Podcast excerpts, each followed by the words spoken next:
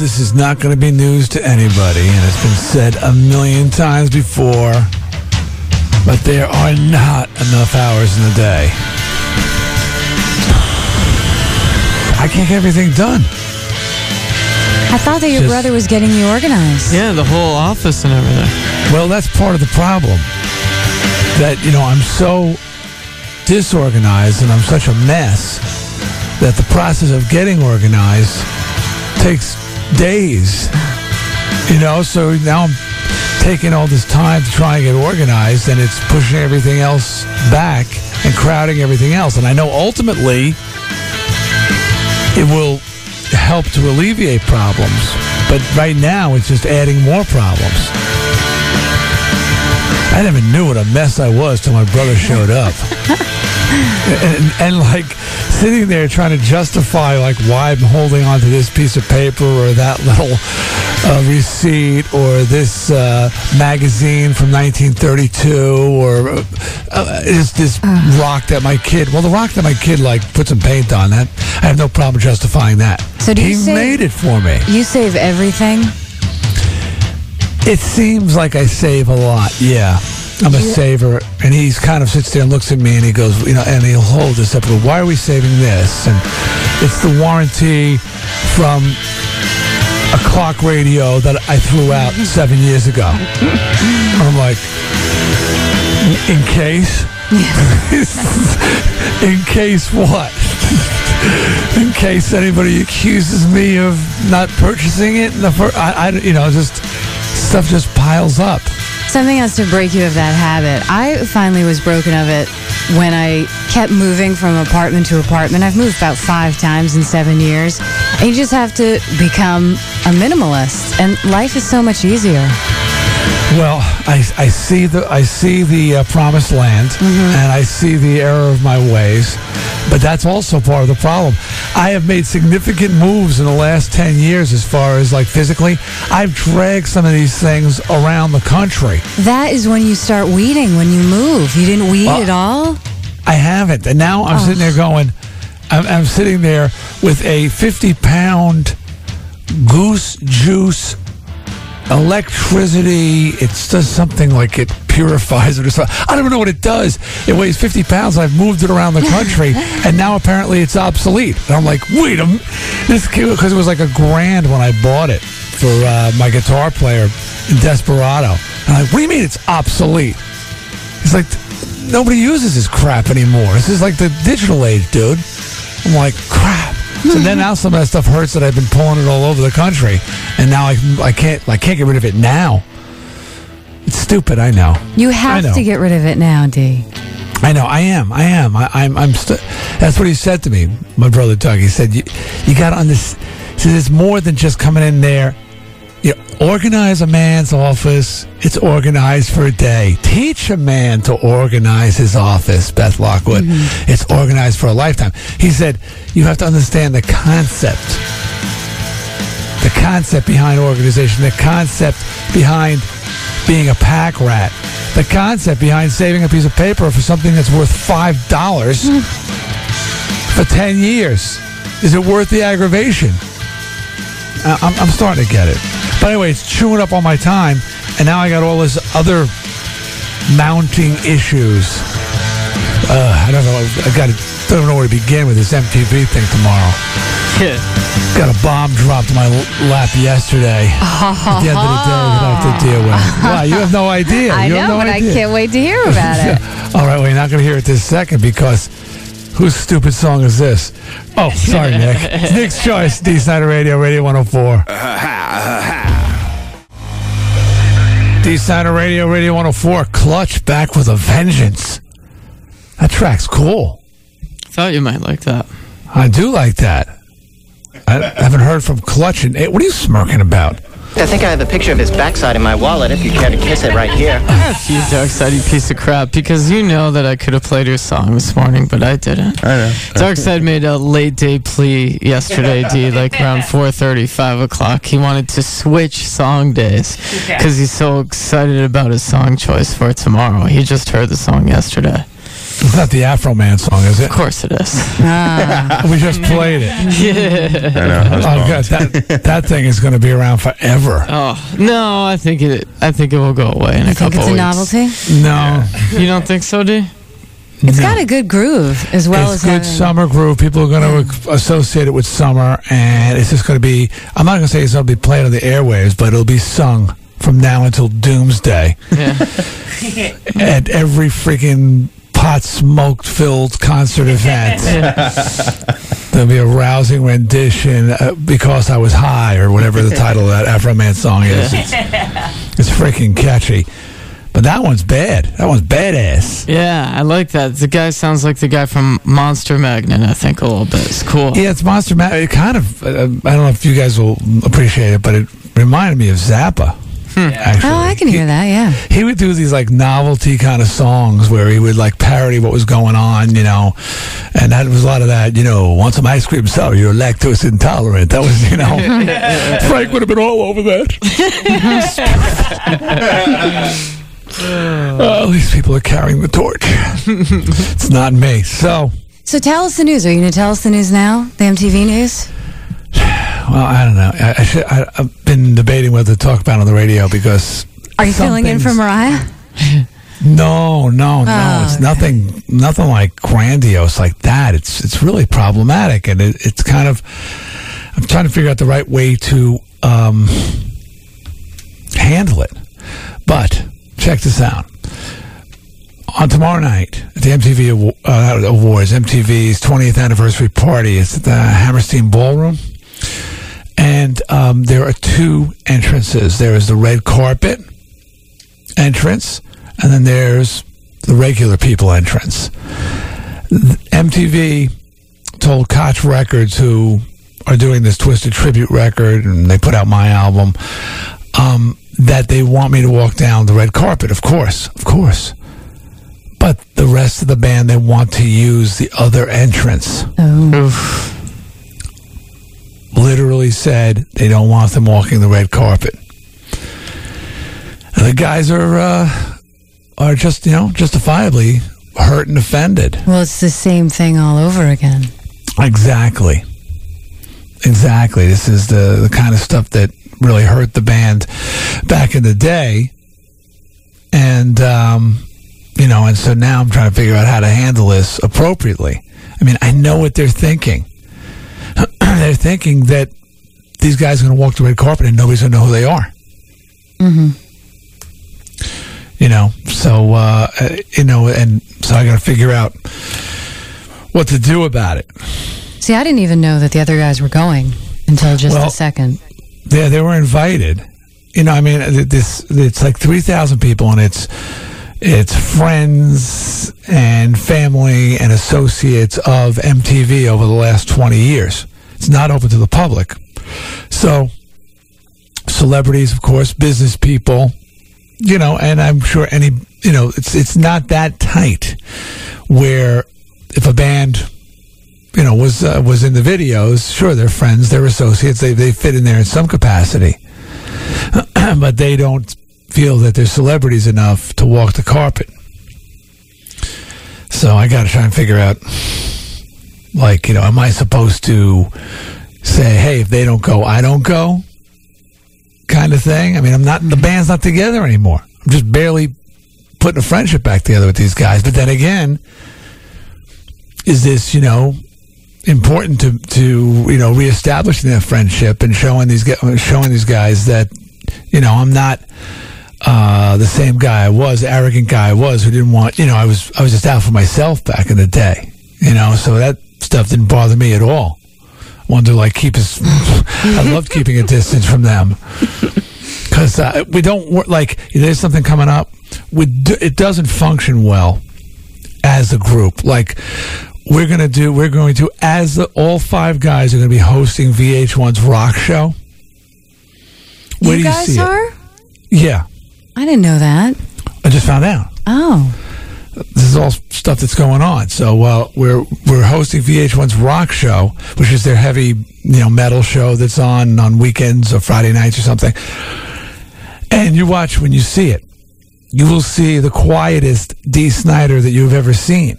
because they get like this loud, stupid thing that they do going on when we're all together, which is great when you're hanging around on a bus and you're kind of like our guys. Yeah, yeah, you see Darkside and Sean and Nick. They like four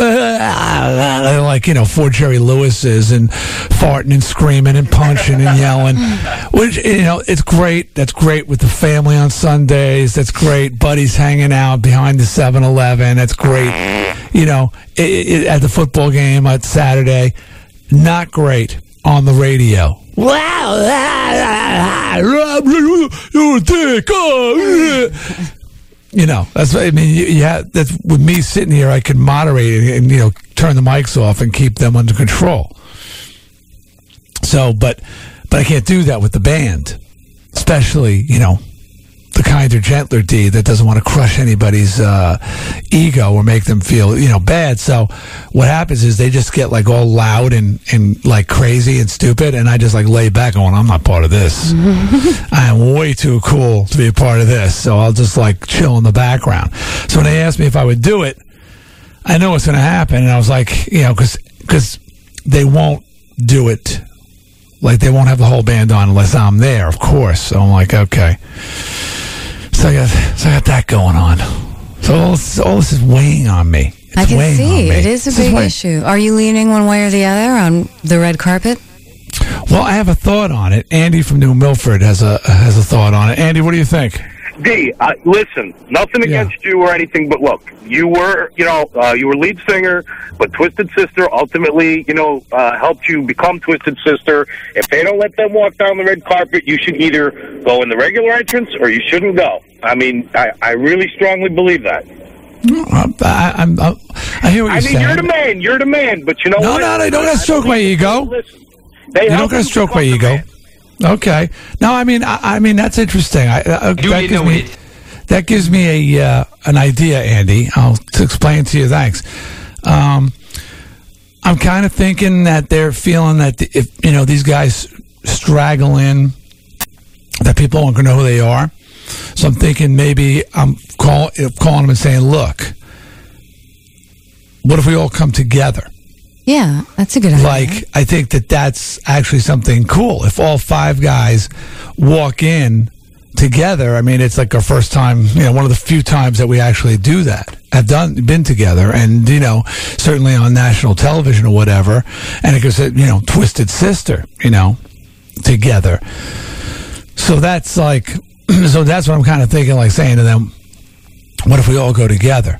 And Andy just gave me an idea, because... actually, I don't really care about going to the event. I know the record company is high on me getting on the, on there and pushing the new tribute record or whatever's going on, So, and I'm going there for that reason, to get some airtime, get some face time with whoever's going to be interviewing me. So maybe I should go. If they don't say, listen, then I'm just going to go through the other entrance. I'm not going to walk the carpet or whatever. That's a thought. A little showing of solidarity to some extent, because the guys don't care the fact that MTV just wants to interview me. They're they're like, hey man, we're fine with that. But it's like going in the back entrance thing. Yeah, I can see their point. It's embarrassing. So Andy gave me a good idea. Even Nick and I got to walk down the red carpet to go to the Grammys, and we were just radio slobs. I mean, everybody gets to walk down the red carpet. Yeah, you guys slipped through somehow, though. No, everybody just went through the same entrance. I'm surprised that they're separating it at MTV. Sorry, this is that crap. I don't. What? I think you should walk the red carpet. Let the guys in the band decide what they want to do on their own, because. If they're going to go back there, if they don't want to go through the back entrance or whatever, then they should make a statement by not showing up, and you should express your... But it's not going to be a statement, you know what I mean? And no offense to them. If nobody cares, no statement's made. Unless you make it. If you just say, if they ask where the guys in the band are, I mean... But what D says is that he doesn't think anyone's going to ask. Well, I don't know. I think you're Dee Snider more than you're, Twisted Sister. So you think he should say, "Don't hate me because I'm famous," and just walk down the red carpet? Yeah, definitely. But the truth is, I agree with that to an extent, but I don't think my Dee Snider-ness has not exceeded my Twisted Sister-ness, not at least on MTV. If it was in Connecticut, yeah, but not on MTV. And you know damn well the chyron underneath my name is going to say Dee Snider, Twisted Sister. So it's still they're inviting me for that. Aspect, and that's what they're going to ask me about. It's all going to be referencing that stuff. Ms. Grizzly Adams usually emails, but she couldn't wait. She's on the phone. Hi, Ms. Grizzly Adams. How you doing? Hey, Dee. What do you think? I think that if you really want to have a friendship with these guys, that you owe it to them to either get MTV to let them walk down the carpet with you, or go in a separate entrance. Because I think with the strain that's on these relationships that you have with these guys, will just make it worse. I think they. And that's what you. Yeah, I hear what you're saying. Well, that's one of the reasons I'm feeling this pressure. I'm saying, oh man, Yeah, that's a tough decision.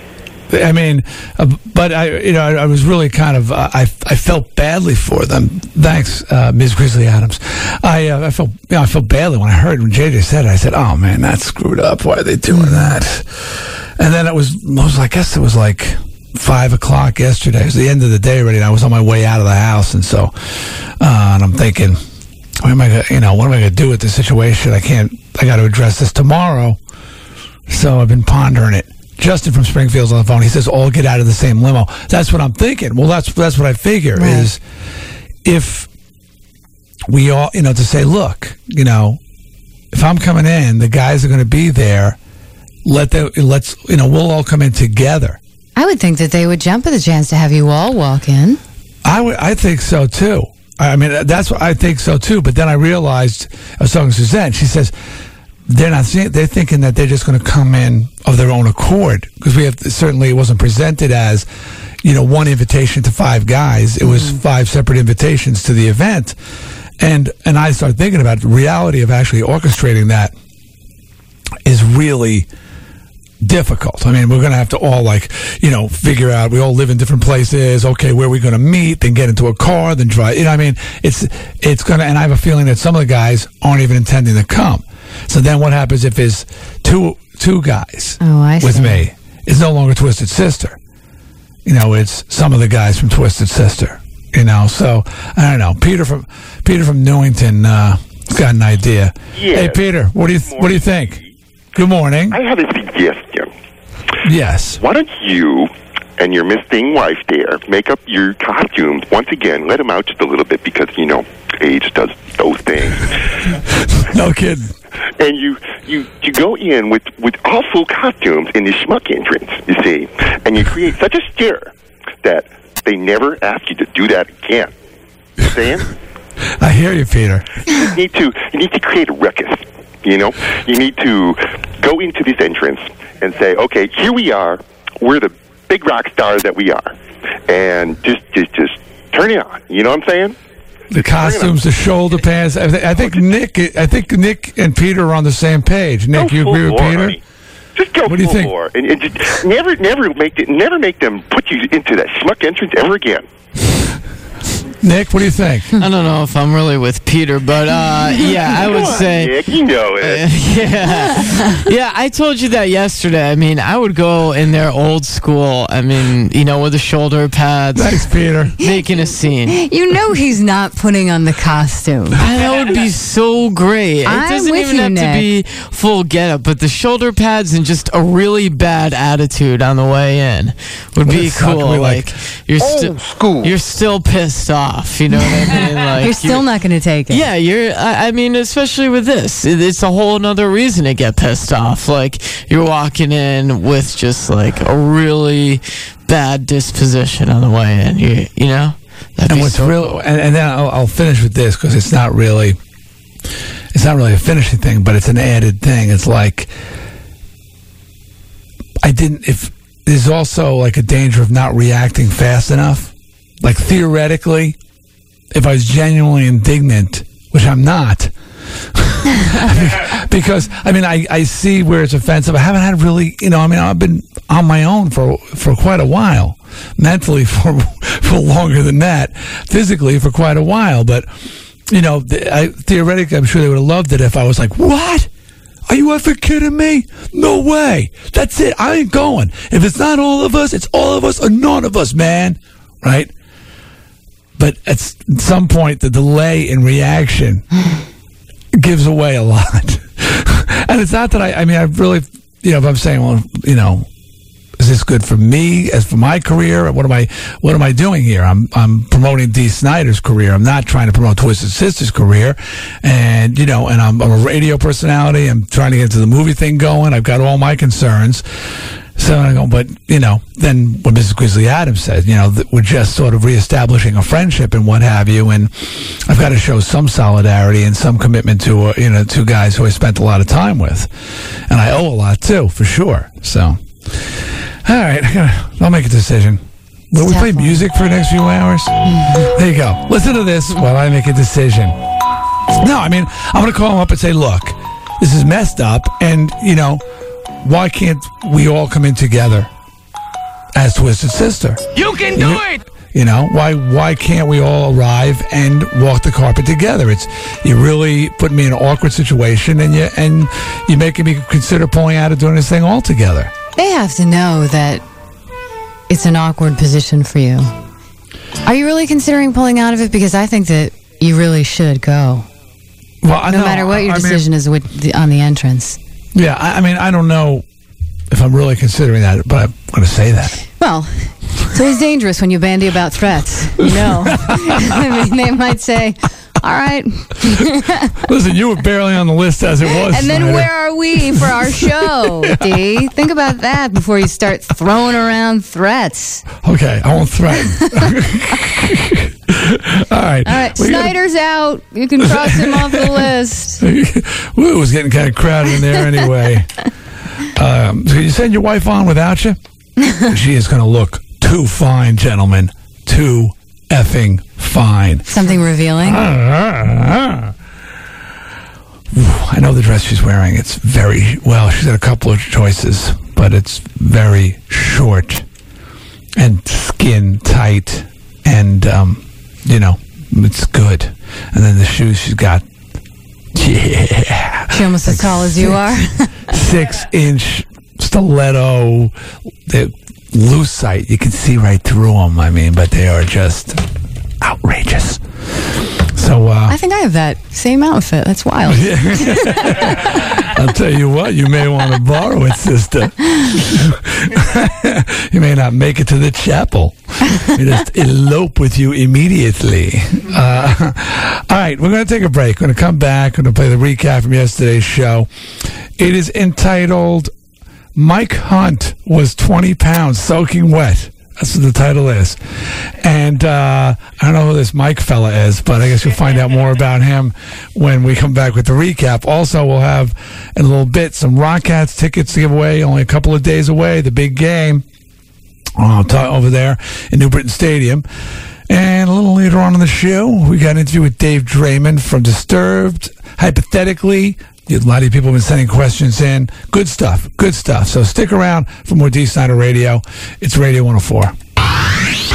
D. Snider Radio. Zip, zip. I'm there. On Radio 104. Oh. Now back to D. Snider Radio. 30 million people hear what you got to say. Oh, it's going to be awesome. As far as the quality of it. We didn't argue with them much. On Radio 104.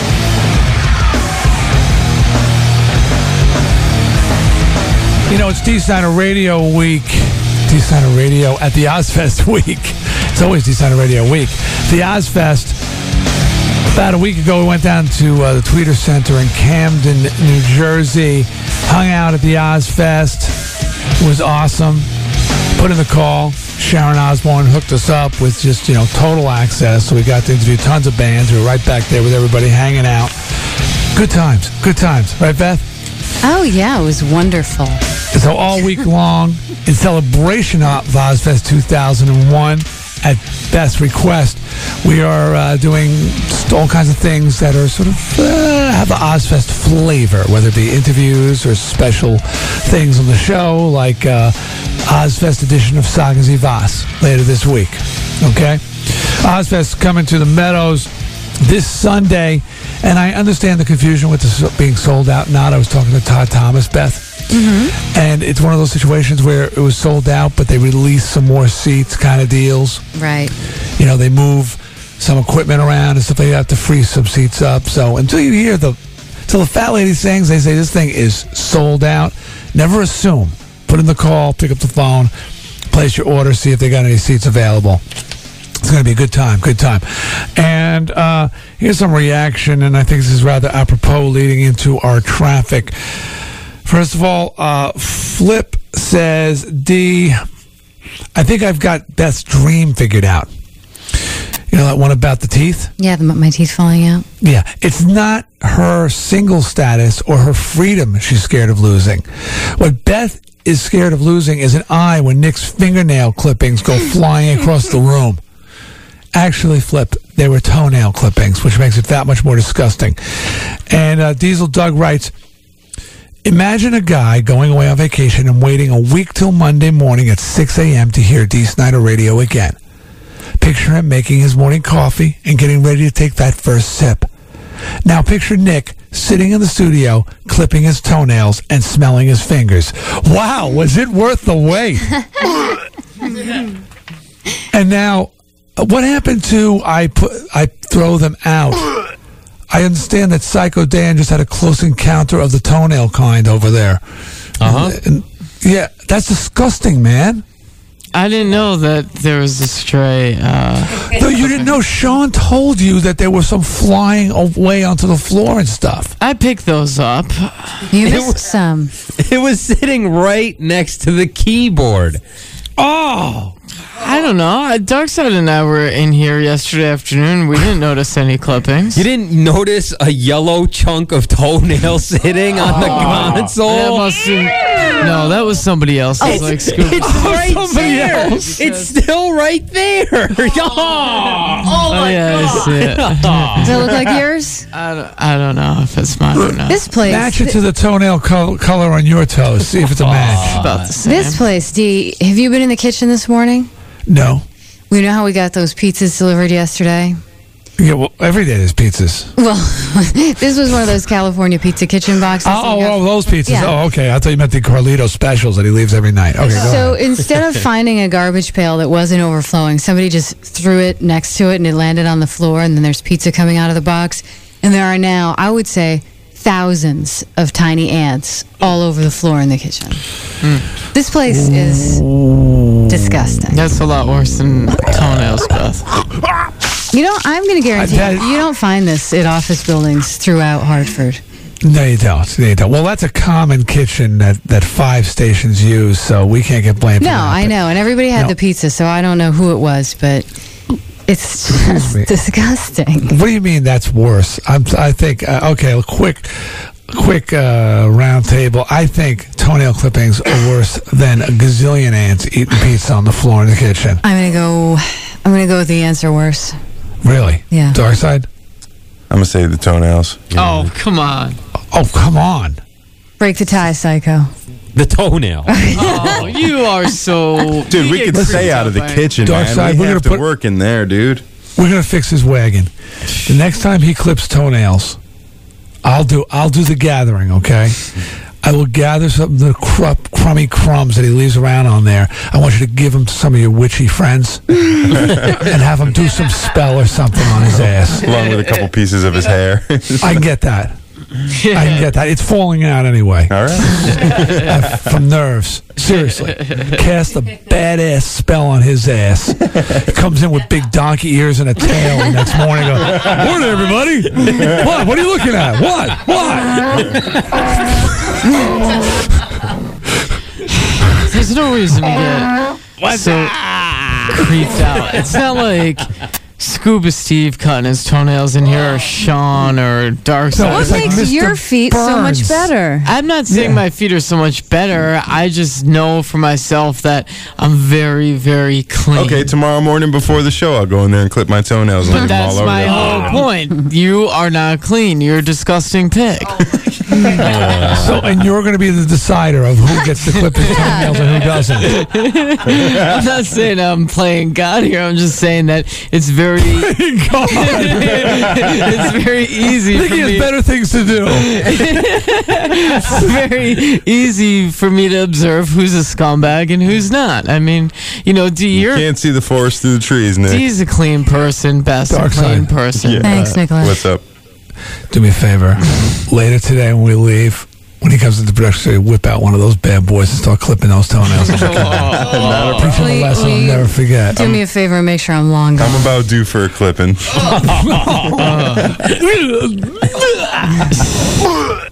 See, Psycho gets creeped out and skeeved out by anything. The kid obviously has problems if he can't pee in a public urinal. We won't get into all that, but there's... Shut up. Okay, just shut up. Right. Don't, I mean, we pick on him all the time. That's disgusting, the toenail thing. Thank you. Nobody does that. Nobody does that. In the workplace, clips their toenails. I wouldn't mind if anybody did it on the show besides Darkside and Sean. They're the scumbags of the show. They shouldn't be allowed to do stuff like that. But any of you guys, if you want to clip your toenails with me, that's fine. Thanks. I haven't been listening to him for about a minute and a half. I got a call. So I have no opinion. We got to call our agent. This was not in my contract. All right, Psycho Dan, can we get a traffic update before we do the recap? Okay, now apparently this guy Mike Hunt is 20 pounds soaking wet, and I'm not exactly sure how that plays into the recap from yesterday's show, but it might, so check it out. This is Dee Snider Radio, it's Radio 104. Washington, D.C. police say they've just about run out of places to look for Chandra Levy. Assistant Police Chief Terrence Gaynor tells NBC that investigators will conclude their search of parks in the nation's capital sometime this week. Saw the movie Snatch. Oh, what did you think? I thought it was very Quentin Tarantino-esque, although many of the new movies are. People are very inspired by him, you know. We enjoyed it, and... I'm not saying this is definitely it, but I'm not really giving away anything significant in the picture, but this very bad man in the movie, he when he has people killed, he'd chop them up and feed them to his hogs. And he had a whole, I don't know, not a stable, you wouldn't call it a stable, but a farmyard filled with hogs. Just a certain specific amount because of how many hogs it takes to eat a man. Every piece of them. They eat the bone and everything. And that's how he would dispose of the bodies. Every time I hear about somebody who can't be found, I'm thinking that they were fed to some hogs or something like that. Some sick bastard out there chopping up people and stuff. It's comforting. Isn't it comforting? She's a big woman. Take a lot of hogs to eat her, I think. Nicholas, that's neither true... nor sensitive on your part. It's hypothetical, Beth. I'm just saying that Chandra's a big girl, and I could see probably. She didn't strike me as big. Did she strike you as big? No. She's a chunker, definitely. Come on. Seriously, D. I'm not making a joke here. Did you see? She's got a pretty big fat face. She has a big head of hair.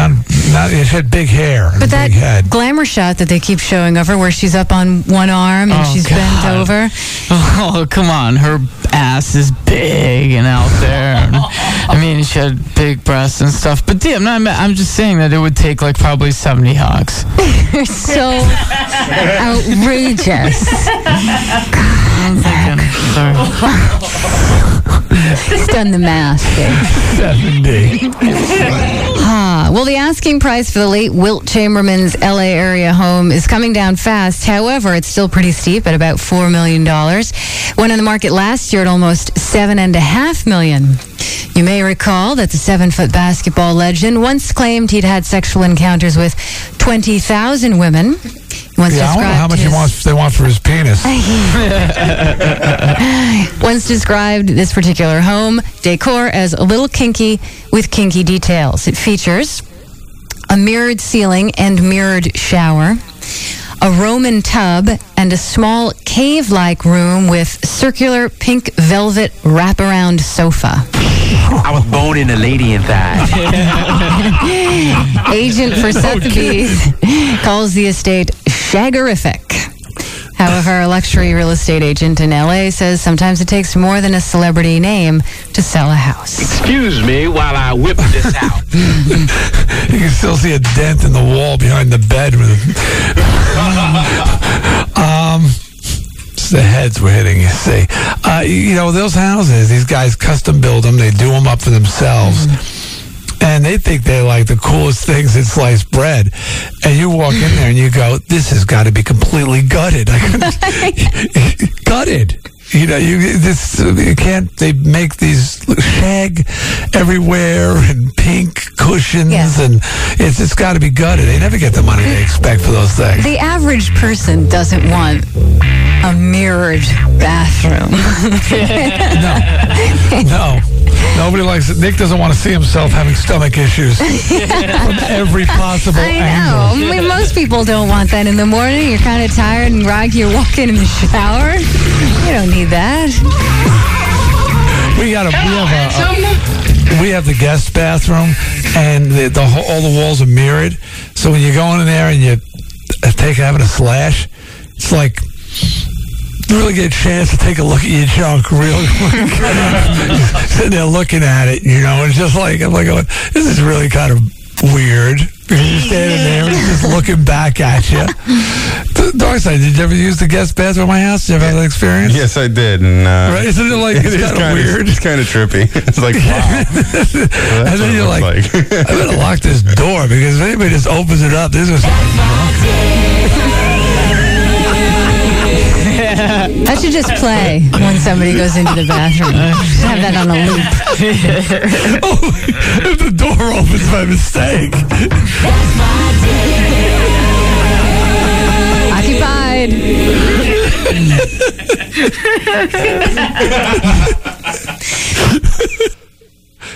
Occupied. We're back. Seriously, that is like so perfect. Because it is just so out there. Right, Darkside? Because it's the whole wall behind the toilet is a mirror. Is this the one downstairs off the kitchen? Downstairs. I don't remember. Yeah, right. That. Yeah, and so you're standing. I guess I don't face it, so it wouldn't be as shocking to me, right? Yeah, you wouldn't have any idea. You ladies have no idea, I assume. But you stand there and you're like, hello, handsome. I mean, really, it's just there. Hello, handsome. And there's no place to look, really, but just, well, you look down, make sure you're in the wall. You look, can't help but looking up and try to say, oh, I look pretty cool with my dick hanging out like this. That's my dick. By the way, I'll reread this letter later on. Nick, your comments about poor Chandra Levy, we can only assume has met some sort of, something bad has happened to her in some capacity. It's been really embarrassing if she's hiding. But remember your comment about how many pigs it would take to eat her? You must remember that, Nick. I believe you said just replayed it. Somewhere around 70. Yeah. We just replayed it. It says, well, Lou D. from New Britain says, let's see, I heard you talking about the guy who keeps the pigs in Snatch this morning. Then Nick suggested it would take 70 pigs to eat a woman Chandra Levy size. Since I have the movie, I figured I'd check and see. Apparently, according to the movie, it takes 16 pigs to eat a full-sized person cut into 6 pieces. A single pig eats about 2 pounds of raw meat a second. So by Nick's figures, Chandra Levy weighs as much as almost 5 normal women, or say a cool 600 to 700 pounds. That's a huge bitch. Yeah, close enough. You're rounding up. Yeah, a little bit. I mean, but she is a big woman. She's got. She probably weighs about 120 pounds. No. I agree. Totally. She's not big by her body was right there. Her hair's big. Her head's a little large, but the body's right there. I mean, she has Dee's hair in different color. Dee's hair. But her body is totally normal size. Her breasts are huge, though. I mean, I can see. So throw a couple pounds on. So at 150, doesn't take 70 pigs to eat her. I'm saying Chandra Levy, honestly. By looking at her, the pictures of her, I say she weighs like 203. This is one aspect of the story that I don't think any news outlet has covered yet. You heard it here first on D-Sider Radio. And how many pigs it would actually take to eat her. We've got way too much Nick in this first hour already. I think Fox News Channel will be investigating this later today. But you heard it here early this morning. They should pick up on this. Our show runneth over with Nick. But wait a minute. I do have to take this call because Shelly from Bristol. Shelly, you think it's okay to cut your toenails at work? Well, I think of it this way. People do a lot worse things in front of each other other than cutting their toenails. I mean, it's only Nick. I don't really see the big deal about it. But that's personal hygiene, and it leaves the clippings. Yeah, but it's just keeping yourself clean. I mean, people urinate in front of each other. That's nasty. But that's in the bathroom, and you have to go. I mean, it's like what if he came in here and he started showering, giving himself a sponge bath in the other room, which I wouldn't put past him. Oh, you can't even compare the two. I'll admit, Shelly, if I saw him in the bathroom clipping his toenails, I would think it was still bizarre, but at least it's in the bathroom where personal hygiene is usually done. Yeah, but in the production room? He's in a room with Sean. Exactly, you know? Shelly. Sean is not subhuman. I know that Nick makes him out got your back. Okay, Shelly, so got your back. We got your number, Shelly. Nick's going to be at the Brickyard this weekend. Are you not, Nick? We got Shelly's number. Am I some sort of wildebeest? No. It's just Sean, you know? It's not like you're in here with me, D, or Beth, or Psycho. What if Sean was yawning and you shot a clipping and went awry and flew in his mouth. Something. And he swallowed it. He would have to deal with that. I mean, he'd get over it. Okay. Enough of the stupidity. Shrapnel. All right.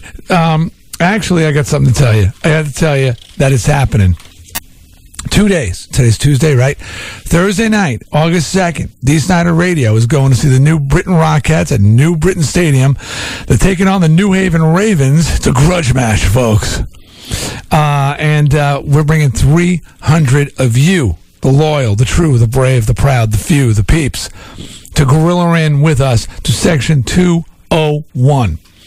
If your caller number 10 and 11 right now at 860-666-4444, you will each win a 4-pack of tickets. So that means you could be the big man or big woman and be like, hey, guess what? I got tickets to go with D and Beth and Darkside, Nick and Sean, Psycho, Mudbone, everybody to New Britain Stadium. We're hanging and banging. The D. Snyder Radio. Call now, okay? It's going to be fun.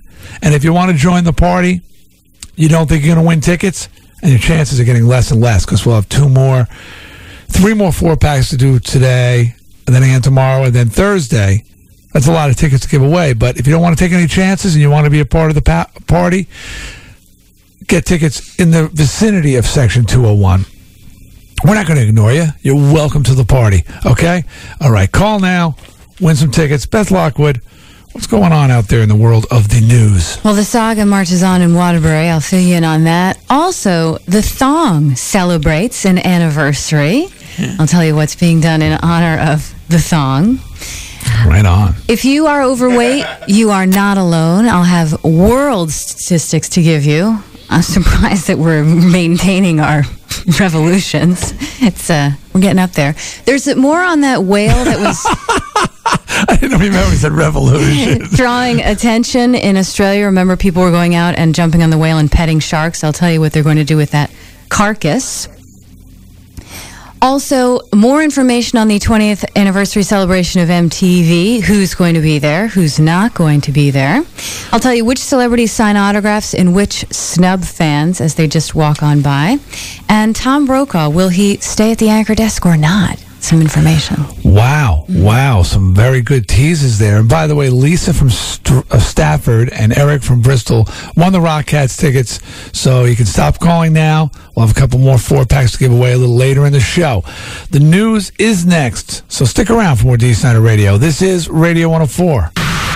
WMRQ, Waterbury, Hartford. I'm sewing your mouth shut. The Snyder Radio. Oh, what better way to celebrate? On Radio 104. Now back to D. Snyder Radio. Did I say that? Yes, you said that. Radio 104.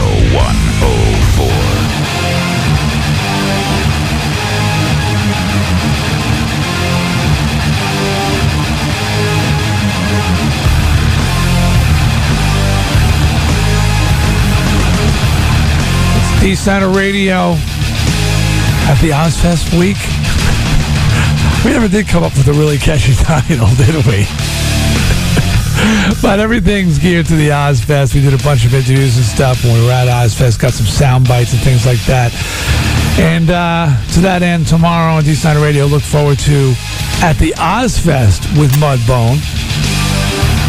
Sort of a OzFest survival guide for Mudbone.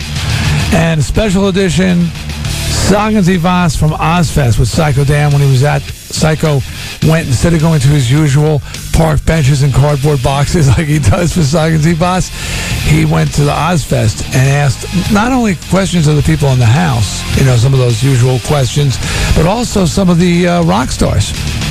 Got them on mic, got them to answer a question or two. So should be fun tomorrow when we play Song and Zivas with your host, Psycho Dan. Okay, I've got no reaction to read here. And I will actually say this. What is this ongoing thing? Oh, let's see. I just, Genghis John really enjoyed the Kobe Dick interview. Says he can't wait to hear the rest of the interviews as well. How did I miss these Nick toenail clippings? Was this ongoing yesterday? I think so. Sadly. It's ongoing today as well. I mean, Michelle Z says, I could not believe that Nick was clipping his toenails while at work today. That is so repulsive. But what really sent me over the edge was the image of Nick taking a whore's bath in the sink. Oh, my God. That is disgusting. But she wishes she could watch me doing a whore's bath in the sink. I really drove it home when I described you squatting over the sink and washing your testicles. That's bad naked, Nick. Bad naked, definitely. And the prophet says, the image of Nick cutting his stinky, deformed toenails in the studio was too much for me to bear this morning. What next? Trimming his pubes? Oh, God. Oh, God. Hey, can one of your witchy friends, Darkside, with pubic hair and toenail clippings, real badass spell? Oh, yeah. Not a problem. Yeah, good one. Feel free to trim, Nick. Trim away, my friend. Trim away. All right? I will. Hey, and you didn't tell me. Hey, man. What? I don't know. You know, you're so busy with the personal hygiene over there. You're not doing your job. What? Like, I'm supposed to tell people that right now through September 3rd, they can register to win D. Snyder's Sea-Doo. How about that? This thing is awesome. Okay, it's a 2001 GS2 seater worth $7,000. Comes with a trailer, and all summer long you can register 3 locations: Humphreys East in New Haven, Humphreys West in Westbrook, or Land and Sea Marine in Waterbury. And do say hey to owners Bob and Phil when you're there, because that's where we got it. You know, they're good guys. Anyway, the thing is so choice. I was telling you yesterday how I was dragging the kids around the sound on the weekend, and all my nieces and nephews, and they were loving it. I had this huge tube tied to it. This thing's really powerful, blasting and whipping them around. It was great. Sure, we lost a couple, but there's like 16 of them, so we got a couple to spare. Next time, just tie the kids to the tube. That's the next thing. My brother does that. He has a speedboat, and he just drags his kids behind the boat, hanging onto the tow rope. Apparently, they enjoy it, and it saves money on skis, and, you know, boogie boards, and all that wasted stuff. But that's my crazy brother, the coffin salesman. Anyways, so you can register all summer long, and we're going to be having a drawing. I'm giving it up on September 6th to one lucky listener. Win D. Snyder's Sea-Doo. Register all summer long. Land and Sea Marine in Waterbury, Humphreys East in New Haven, and Humphreys West in Westbrook. Now, I believe it's time for a traffic update from Psycho Dan, and then we got some news. All right, this traffic report is brought to you by Amica Insurance, Auto, Home, Life, Integrity. All right, we'll start off with Route 11 in Salem. It's shut down at Exit 5 due to a bad accident. You might want to use Route 85 as an alternate route. Traveling on 84 East here in Hartford, a little bit slow from Exit 48 into the downtown tunnel. Also, by Exit 43, we had a crash. That's taking up the left lane, and the backup is to Exit 40 right now. 84 West, some light traffic coming over the Bulkley Bridge. 91 South, slow going from Exit 33 down to the 84 merge. 91 North is delay-free. If you're traveling on Route 2, you're going to slow down approaching Exit 3, then all the way up to the flyover, steady traffic. 91 South into New Haven remains delay-free. 95 South is slow now from Exit 51 up to the Q Bridge. And Route 8 in Waterbury is delay-free. At 7:15, I'm Psycho Dan with this Modern Rec Report on Radio 104. Lady Snyder Radio. Headlines. Details of the sex charges filed against Waterbury Mayor Phil Giordano may become public later today. Giordano is due in Bridgeport Federal Court at a hearing to determine if he should be freed on bond. Giordano was arrested last week on sex charges involving a child. He's in jail right now? Yes, he is. He was deemed a risk, so they kept him in jail. Wow. Those guys, they're pedophiles? Would that be a pedophile? I would think that would qualify if, definition. In fact, he is convicted, yeah. They don't do well in prison. No, they don't. They're not really liked by the other inmates. They're not popular. I'm going to assume he's not in with the general population of whichever prison it is. Yet. They call them short eyes. Short eyes? Yeah, at least they used to. What does that mean? It's old school. Short eyes, it means you're a pedophile. I don't know why they call them short eyes. Maybe because they look down for some action. I don't know. Short eyes, but they get shanked. They do. I would expect that things happen that are not pleasant. Yeah. Yeah. Well, you get what's coming to you, Phil. If, of course, you're guilty. Assuming, I mean, innocent until proven guilty, right? Is he denying the charges? Is he pleading not guilty? We don't know. Well, today he'll appear in court, so maybe we'll hear more. I would expect that he wouldn't roll over and say, "Yeah, I'm the guy who did that." Probably. But you never know. They usually don't. East Hartford police have charged a teenager with slicing a saying into a 16-year-old girl's back. 19-year-old David Coakley of South Windsor is charged with second-degree assault. Police say he carved the phrase, "forever yours," into his girlfriend's back. She tells police that it was part of a love ritual. Yeah, I was going to say she was probably into it. Yeah, I'm sure. When the first line of the F goes into you, that's what the hell? And you go running. So she's not saying. So he's being charged, even though she was voluntarily okay with it? I guess. Can you get in trouble for that? Darkside, you must have done that. Not to other people. Didn't you carve property of Moonchild into Troll's back? I forgot about that. But he didn't get caught. The head of a suburban New York City hospital says it was a horrific accident that killed a 6-year-old boy. The child was undergoing an MRI exam when the machine's powerful magnet pulled a metal oxygen tank through the air and fractured the boy's skull, leading to his death. What happened?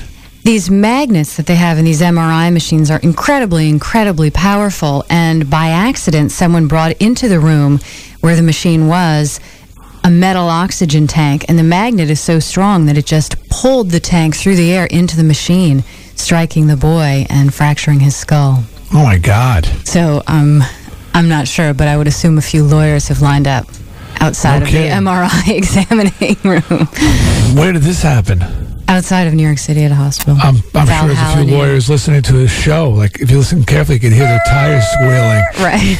Get out of the way. Glenn? No, he's not. What do you mean you're in New York? He's not that kind of lawyer. No, he's not. No. He's not. Get the f*** out of the line! But, hey, you know what? I say go for it. You have to sue. The kid's dead. No, of course. I'm not laughing at the kid's misfortune. I'm just laughing at the lawyers with the tires screeching. Here's Johnny. They're cutting each other off. Oh, no, this is a home run right here. This is like, you can call this one in. Definitely. I couldn't make it in there, my honor, but I think you know what needs to be done. I think there'll be a settlement. Just send a check. Burger King is expected to recall about 3 million toys today.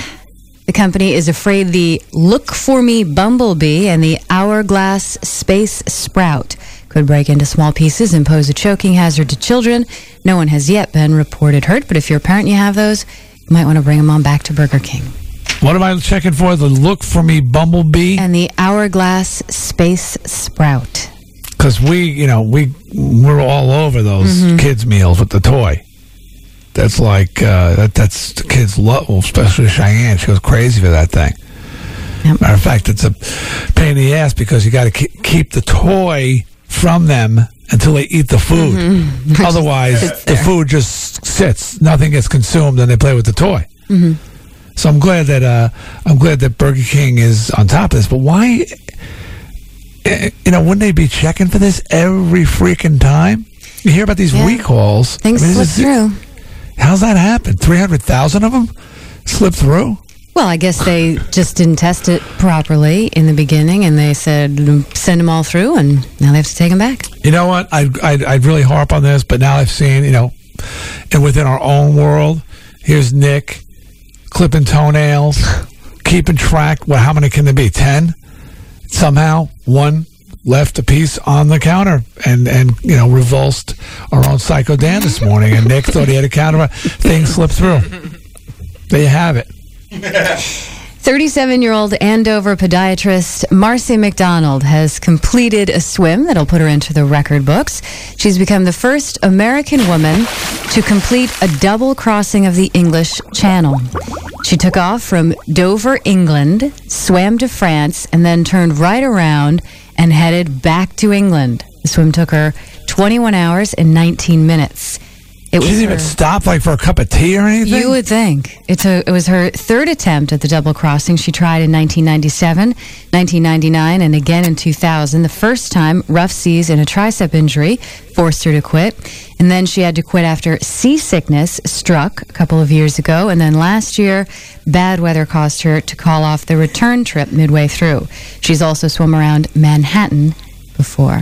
So good for her. Bravo, Marcy. Yeah. Bravo. Now you're a swimmer, Beth. I am. Yeah. So I from the news piece, I figured out some of the difficulties.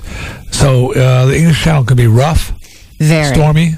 Yes. It can be. And also there's weather issues. Mm-hmm. That can be a problem because it's such a long swim. And I hear it's cold. Yeah, I think it's very cold. For some reason, it just doesn't really ever warm up. It's just very, very cold water. You see them covered in that Vaseline. They always look creepy. Have you seen that, Darkside? No, they cover them in what? To keep you warm. Yeah. Really? They do? That's disgusting. They cover their bodies, and so they come out. They always look like they just went through an oil slick or something. They're like, big smile on their face, like, I did it. Don't touch me. It's pretty insane to me. I don't have the desire to do one of those crazy feats. What do you get out of it? I mean, it's big sponsorships or just... Satisfaction, I suppose. Self-satisfaction. You've conquered the unconquerable. When I used to belong to one of the Ys that I've been a member of over the years, there was a guy there who had swum the English Channel. And the first thing he'd tell everybody when he met them is, I swam the English Channel. So I guess that's what he got out of it is, on introduction, he'd say, hey, I'm Joe Schmo, and I have swum the English Channel. Not very popular, is he? And he had this really splashy, inefficient stroke, and I thought, he could make that better. He can get across there in half the time, but he did it. Good for him. So you get bragging rights. That's what you definitely get. Definitely. Well, just so you can plan for the day, tomorrow, I don't know if you guys know, but it is the birthday of novelist Herman Melville, and in honor of that, residents in Mystic, Connecticut get together and read aloud all 135 chapters of Moby Dick. The public recital takes 24 hours. So you can stop by for just part of it. Why did you want to attend? Well, I thought you'd save it for what the hell's going on this weekend. Unfortunately, it's not happening this weekend. It's tomorrow. Oh, it's tomorrow. You don't want to miss that. And where are they doing the reading? In Mystic. And you're actually going to stop by for part of it? I don't think I'll be able to make it. You're not going to swing by. But I'll tell you what, Moby Dick is one of those books that, unless... I know people are going to get upset because a lot of people like it, but I couldn't get into Moby Dick. I do enjoy some of it. There's some great descriptive passages in it, but, the fight with the big whale and blah, blah, blah. And I like Billy Budd. I like other Herman Melville stuff, but this wasn't my cup of tea. Not crazy about Herman Melville. Love Herman Munster. Big Herman Munster fan. When are they reading his work? Very different guys. Maybe on his birthday date. I'll check for that. And I did want to mention... What is the Herman Munster Marathon, Darkside? That should be on your list. I'm sure they'll have one. I did want to mention for Sean that it kicks off tomorrow International Clown Week, Sean. So be very, very afraid. It's not very funny. Some people think it's funny. Clowns are not funny. They're ridiculous. Well, you must love my T-shirt that CJ gave me. Can't sleep. Clowns will eat me. Can't sleep. Clowns will eat me. Yeah. Like thousands of times, just getting smaller and smaller, just repeating itself all over my shirt. Funny! Very amusing. I think about that all the time. Can't sleep. Clowns will eat me. Well, do you must remember a day that there weren't any thongs in America, because today we are marking 20 years of the thong here on American shores. Awesome. Oh, yeah. Oh, yeah. Now, that's, I remember when the stringkini first... I remember when the bikini was all the rage.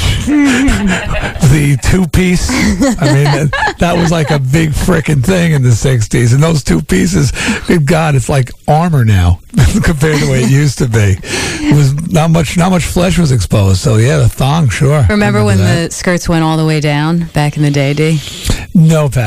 I don't go back that far. I do remember when they were knee-length and below knee-length, though. Well, in honor of 20 years of the thong, Fredericks of Hollywood, of course, is claiming credit for taking the thong to the masses, and they're throwing a huge party. They plan to give away 100,000 limited edition commemorative thongs in their stores across the country. Swing, swing. In recent years, thong sales have sprinted past sales for larger regular panties and account for 90% of Fredericks of Hollywood's underpants sales. They sell 75,000 pair of thongs weekly. I'll tell you what. That's a beautiful thing. Don't you think so? Gentlemen, start your engines. Yeah. And then that's like, you know, that's the, what's the word? Archetypal? What's how do you pronounce that word, Beth? Archetypal. Archetypal? You know, get rich quick scheme right there. Remember the Addams Family? You guys ever see the Addams Family in reruns? Of course. Well, they one time needed to make $1 million. They were trying to think of a way to make $1 million because they wanted to send a rocket to the moon. Sure. Classic Addams Family. And they needed $1 million, and suddenly Gomez goes, I've got it. Invent something that costs a nickel to make, sells for $1, and is habit forming. So, kids, this is the idea. And that's what thongs are. I mean, not that they're necessarily habit forming, but there's nothing to them. Well, they do say in this story that recently... younger and younger women, teens, are starting on thongs, and it's becoming their main underpant of choice. Awesome. And so they just carry it through life. Whereas people of my generation and yours, see, we came to thongs a little later, so we aren't used to them. But the younger kids are used to them. But how much is a thong? I mean, I'm sure it's just as pricey as a regular pair of underwear, and it's got like no fabric to it. Right. That's brilliant. Brilliant. This is the way I want to run my life. Get equal amount of money for less. I want this radio show to be the thong of morning radio. I want a killer half hour every day. Just at 7 to 7:30, and we're done. Just the best. With just nothing but just the fillet. Just the best. No bones, no grizzle, no extras. Just prime a number one show for a half hour, but we get paid the same money or more. How about that? More, guys? More for a half hour? Sure. Yeah. More for less. That's our goal. Yeah. Be the thong of morning radio. It's catchy. Well, Andre Agassi is putting his money where his jeans are. Of course, Agassi and Steffi Graf are expecting their first child in December. And after Agassi beat Pete Sampras in a tournament, he told the crowd, quote, I've got $100 that says my baby will beat Pete's baby. Agassiz says he has genetics on his side. Of course, Graf was a world-class tennis player before retiring in 1999. And Sampras is married to actress Bridget Wilson. He says his kids would have an advantage based on height. Both of the wives are 5'9", but Sampras is 2 inches taller than Agassiz. Oh, playing the height card there. Well, he's already bragging about his kids' tennis abilities. It's in the womb. And Sampras, as far as I know, his wife's not even expecting.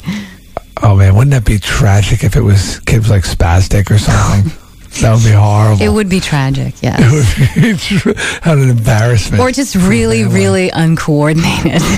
Yeah, just, like the ball hits it in the head. Or completely disinterested. Just could not care less. He's into music or something. Yeah. He probably wouldn't mind that, actually. Well, the world. Okay, this is Darkside wants to get in on this. Okay. Double or nothing, Connor will smoke them all under the table. Oh, you'd be proud of the boy. Something to strive for. He's got genetics on his side. The World Health Organization is estimating that more than 1 billion people are now officially overweight. Inspectors have found examples in all parts of the globe, including countries that are usually associated with hunger. We have to be proud here today because the United States comes out on top with 60% of all of our citizens classified as overweight, 27% classified as obese. This is where it all begins! Yeah, Sean. We're taking over. Let me tell you a story about a little fat boy that nobody loved. Now, that's the downside, but we should keep in perspective that means there are over 5 billion people who are not overweight. Well, a couple things we got to worry about. I'm a little concerned about this lopsided percentage in one country. 60%? That's huge. No pun intended. I mean, if it gets up there to like 80, you ever see what happens to a washing machine when all the weight is shifted on one side and it goes into a spin cycle? They have things like moving around the room and stuff like that. It shakes the house. But the good thing is, I don't think that all of the heavy people will be concentrated in one area. Do you think? Okay, we got to be careful about that. Number two, we are slowly becoming outnumbered here. Us thinner ones are going to have to start watching what we say. They may rise up and kick our asses. It could happen. And they got the weight behind them. What if Sean brings a bunch of his friends over here? Have you seen Fault Line? We got to reinforce the stage for those guys sometimes. Yeah, okay. An Australian Motoring Association says white cars are the safest cars to have on the roads.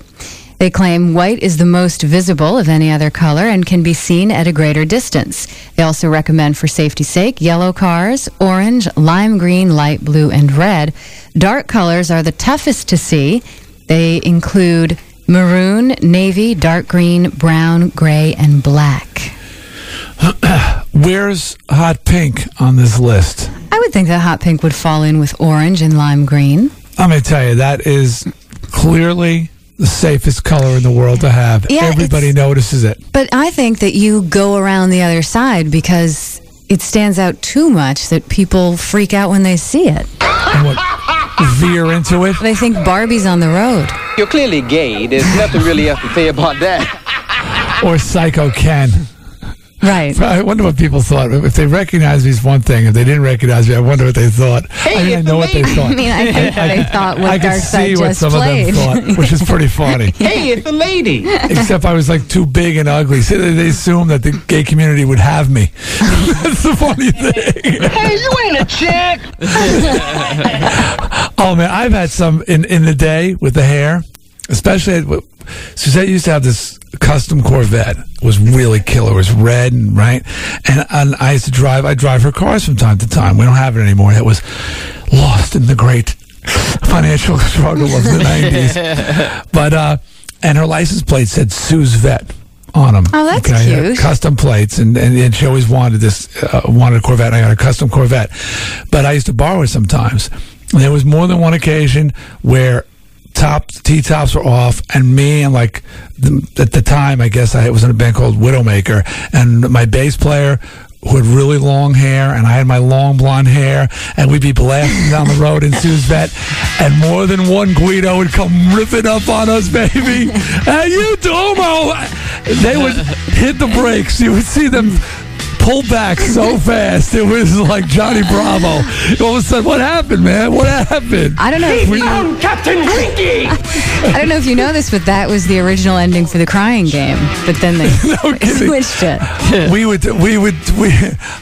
We would like, and I'd see them coming. So, because it happened so many times, I'd know what was coming up next. So, as they come, like, cutting through traffic, and you'd see them pulling up, and they get closer and closer. When they just gave up, we would just turn and give them a big, you know, big grin, smile, throw them a kiss or whatever. Oh my God. They just, you could hear their testicles pulling into their body. It was great. It's great. Good times. Oh, good times. Well, a dead whale that had become a tourist attraction in Australia is set to be towed out to sea and blown up. Of course, most people might remember this story. The whale had died, and it had become a feeding ground for great white sharks. And so entrepreneurial types had taken tourists out there on boats. Some of the tourists proceeded to climb on top of the dead whale and pet the great white sharks. Remember, and they're now thinking of passing laws to curb stupidity in Australia? Yes, because of this incident. Well, now they think it's also going to become a health hazard because how big is this thing? Well, it's a huge whale. I mean, whales are big by, you know, no, but there's different size whales. God, it's that big that it's... What do you do when you see a whale, man? It's big enough that people were walking on top of it and not getting eaten by sharks, so it's pretty large. Amazing. And they say that they're afraid that it will come into shore and that it will be disgusting and bring famine and pestilence or whatever. So what they're going to do is drag it 4 miles out to sea and then blow it up, hoping that it will cause it to sink and decompose on the bottom of the ocean. We tried that with Sean, but he swam back. Didn't use enough explosives. He's like, oh no, blow you up once. Oh, by the way, I know I'm going to get at least one letter of protest about use of the word Guido. All right. Excuse me. I'm Italian by application, and my wife, she will use the word, and I'll say, isn't that like not supposed to say that? She goes, I'm Italian. I can call him that if I want to. Nick, you didn't object. No. My brothers are Guidos. Of course. You know, so anyway, that just came out because I'm used to my wife referring to her brethren as Guidos. It totally flew right by me. You know, I went to high school in Waterbury, so... Did you have any? Oh, yeah. They were places littered with Guidos. Yeah. With the Trans Ams and the IROCs? Right, sure, on. Sure. I actually know a kid who used to introduce himself as Vinny, and then he would say, and I don't have an IROC. Just clear it up right away. Yeah, I don't have an IROC. I've got a Trans Am. Thank you very much. A man says he robbed a motel in Fargo, North Dakota, because his internet research said it had the safest jail in America. Alexander Strathis says he researched crime statistics on the internet before deciding to travel from his home in Florida to Fargo to commit the crime. He went to the motel and allegedly told the staff he had a bomb in his Winnie the Pooh backpack and would blow himself up if they didn't hand over money. When police arrived, they found a note in his pocket. It read, I'm not a smart man. Robbery or attempted robbery, whichever offense might result by using the bomb method to claim a place in the safest jail in the United States. He wanted to go to prison because he was an habitual criminal, and he decided that he might as well go to the prison that was the safest. So I suppose there are some smarts behind that plan. This guy's, he's got it going on. Nick? Yeah? It's another way out. Free room and board. Yeah, grab that Winnie the Pooh backpack that you got in the office and head on out to Fargo. Yeah. Cool clothes. I know. I could exercise, read, watch TV. You know, you wouldn't last long. Less chance of being raped. Even in Fargo. Oh, you think he's a goner? I don't think you'd have an easy time of it in prison. You better try not to break the law. Hypothetically, Nick, if that happens, you definitely got to hook up. Just be somebody's bitch. What? Well, we only got one person to service, but he'll protect you. Yeah, I'm forever. Somebody's bitch. Yeah, possibly. Or I could that be could be like your mantra as you walk through the mess. Somebody's bitch. I want to be like Robert De Niro on Cape Fear and just come back with like tattoos on my chest and like, you know, stalk people and stuff. Jail tattoos? Yeah, that would be cool. Badass. Yeah. Sure. Well, MTV hasn't announced yet, or they may not have yet, a replacement for Mariah Carey, who pulled out of the 20th anniversary celebration due to her hospitalization for exhaustion. They said they're still planning on having a really great show. They said she was a part of it, but hey, they weren't resting on just her performance. They have put out some calls and are still looking for a replacement, but they say even without her, they have great artists such as Sean P. Diddy, Puffy Combs, Kid Rock, Salt and Peppa, Fred Durst of Limp Bizkit, and Naughty by Nature. See, they're having a variety of artists spanning the 20 years that they've been on the air. They also have all five original VJs, including Suzette's nemesis, Martha Quinn, will be in the house. And performances also by TLC, Jane's Addiction, Run DMC, Mary J. Blige, Busta Rhymes, and others. And others. That might be me. You have to get up there. The place would go crazy. Oh, of course they would. Who would people rather see? Stupid. Would people rather see Dee Snider up there doing an incredible rendition of one of his big hits, or Mary J. Blige, or Naughty by Nature? Exactly. Are a god. Beavis and Butthead will be there too, by the way. I'll just shove Fred Durst off the front of the stage and just take over. He's always down. He's crouching all the time. Anyway, just give him a nudge. Just give him a quick nudge off the side of the stage. Excuse me. And then just shove him over. Yeah. Well, we'll see what happens tomorrow night. I will be going. I'll report back on Thursday. I'm going to have to set my VCR. I can't stay up till 11 o'clock, but I will give it my all and stay up as late as I can. Well, I appreciate that, Beth. All right. I'm sure somebody will record it for you. Well, I'll record it. Don't worry about me. I can record it myself. I don't know. I'll let you know what happens. I got to report back. It's important. People need to know what's going on at these events. And, actually, Suzette and I were talking, and she said, "Can you explain something to me? How come when people suffer from exhaustion, they go into the hospital?" I think they're dehydrated as well. They have other physical symptoms. Well, I mean, the hospital. Have you been in a hospital, or have you spent? Suzette's been in a hospital. Last baby, remember, she was on bed rest for like 3 months. She says it's the worst place to go if you're exhausted. They wake you up. There's constant commotion. I'm sure Mariah's got a private room. But still, there's just a lot of commotion in the hospitals and what have you. She says you're exhausted. How about going to some island? To an expensive resort and being served liquids constantly, lying on a beach. Why a hospital? Yeah, she can afford it if anybody can. It's a good point.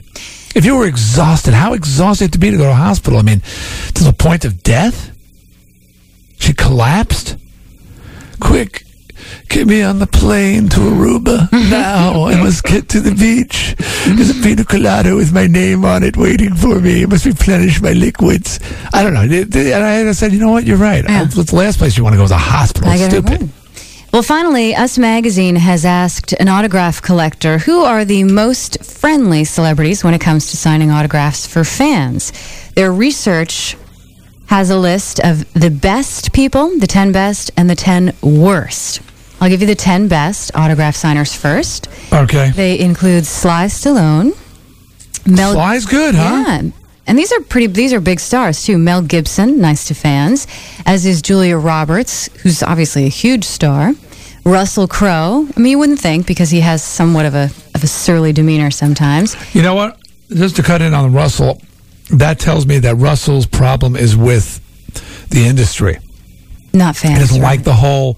Yeah, he doesn't like the whole... And that's nice to hear. Because he clearly can't stand the whole, the machine. The machine, the media, and the industry, and everything that goes with it. The hostile to that. But it's nice to see that the fans, he's cool with them. That's good. Eddie Murphy also is nice to fans. Really? That's what this guy says, yeah. Oh, especially I hear transvestites with nice toes and stuff. Especially nice. Marcia Gay Harden, who won an Academy Award just last year. Fred Durst, they say, is great to fans, as is country singer Leanne Rimes. George Clooney, and they say the absolute nicest to fans, Angelina Jolie. No kidding. I actually always see her in photographs signing. Yeah, she's got the signature BJ that she gives. That's nice to hear about those people. I'm sure I would be on that list somewhere. I always try to be pleasant. Now, who's on the worst? The worst, they say, Catherine Zeta-Jones. Don't bother. Also, Sir Sean Connery. He's not too generous. Neither is Gwyneth Paltrow. Model Christy Turlington apparently doesn't like to sign. Nor does Winona Ryder. Britney Spears, who I guess they say even walks around with this huge entourage, you can't get near her. Edward Norton. Cameron Diaz, who I actually would have expected the opposite. And they say the absolute worst, don't bother anyway, is Tobey Maguire. And he's B-list. I don't know, is he A-list? I don't know. He's moving up because he's got that Spider-Man movie coming out. Oh, that's right. Next summer, they're saying it's going to make him a superstar. Well, I mean, I guess are they clear with their definition of worse? Because notorious non-autograph signer lives in our own state is Paul Newman, who I understand will not sign autographs under any circumstance.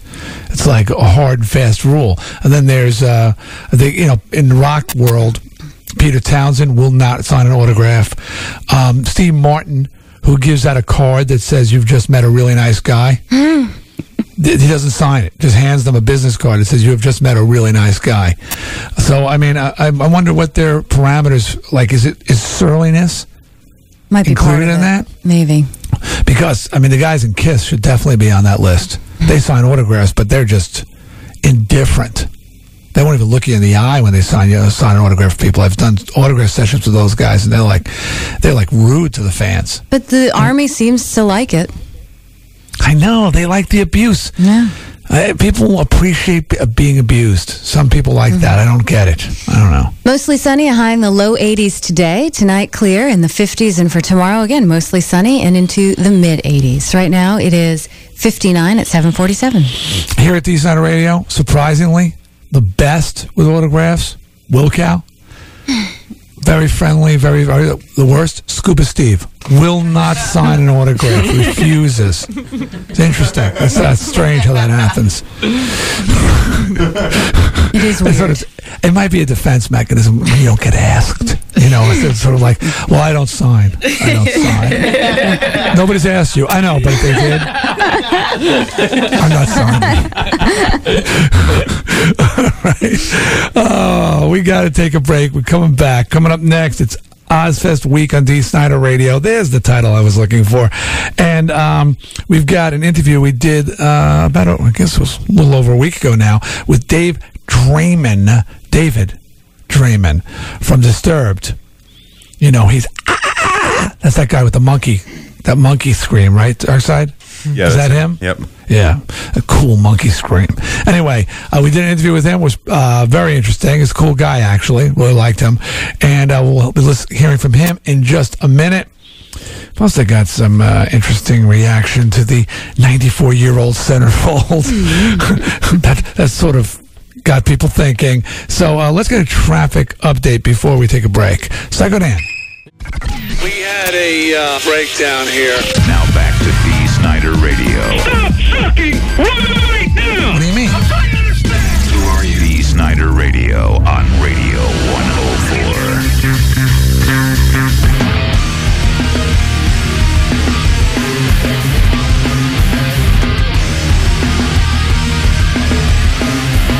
All right. Hey, Thursday on Dee Snider Radio, special edition of Shame of the City. It's Shame of the OzFest. Shame of the OzFest. Nick and Sean walking around OzFest, probing, inquiring, delving, going deep, deep, deep into the psyche of OzFest people. Nearly getting their asses kicked. You have that to look forward to. It's all tied into Dee Snider Radio's Week of OzFest. August 5th, the show is officially sold out. We've got the word yesterday. The show is sold out, and hopefully you got your tickets. It's going to be a good time, and if you don't, well, you get to hear some interesting interviews and interesting insights from D. Snyder Radio. Also, put a mark on your calendar that Monday, August 6th at 10 p.m., VH1's got a new special called From the Waist Down, Men, Women, and Music. It's a five-parter, 1 hour each night at 10 p.m., starting Monday, all next week. And they interviewed me extensively. They say I got coverage in there. They sent me a thank you note. I don't know if it was a standard thank you note or what have you, but it does. They did thank me, so I think it should be popping up there. And it's probably interesting. Usually those, you know, those VH1 documentary kind of things are really intriguing. Don't you find that, Beth? Oh, I really like them. I think they do a great job at VH1. Yeah, very, very well done. And I say that despite the fact that I know already that I'm not behind the music. In that you're behind the music. Yes, despite the fact, in spite of the fact that she was ignored by them, she still has something nice to say about VH1. A couple of reactions. Speaking of VH1 or the family that is VH1. Oh, my God. Oh, my God. I didn't realize how much reaction was here. I guess that's okay, right? Yeah, it's fine. We're cool. Theoretically? Theoretically. Well, speaking of here, Bill in Agawam says that now MTV's got something called MTVX, which is all hard rock and heavy videos, and MTV2, and they're both run like the old days where videos were just played constantly with a host, because we were saying how MTV doesn't have that anymore. But I had heard they were experimenting with some other channels that are available. He says he's got it through AT&T digital cable. So it depends who your cable provider is, I guess. Klepto Kyle wrote in, Snyder, I've got a bone to pick with you. Yesterday during the newscast, you heard that golf was one of the three sports to make improvement over the past 5 years. You said, what the hell is wrong with you kids? I'll tell you what's wrong. Your closed-minded opinions, that's what's wrong, blah, blah, blah, blah. He goes on to say, Klepto, get a grip, will you? Really? It's just me just clowning. What's wrong with those kids? I mean, you know, again, loser. Why do you care? You're not really a kid anymore, Klepto. You're not a young man. A kid anymore. All right. And then regarding the 94-year-old penthouse playmate, is she considered a playmate? That's Playboy. D, I don't think you have to worry about the 94-year-old woman. This is from Ignaps. Don't have to worry about the 94-year-old woman in penthouse. I highly doubt we'll see any gynecological exam pictures, as you put it. I'm sure by now her breasts hang so low that it will block any view of her naughty bits. She was a 38 double D, now she's a 38 long.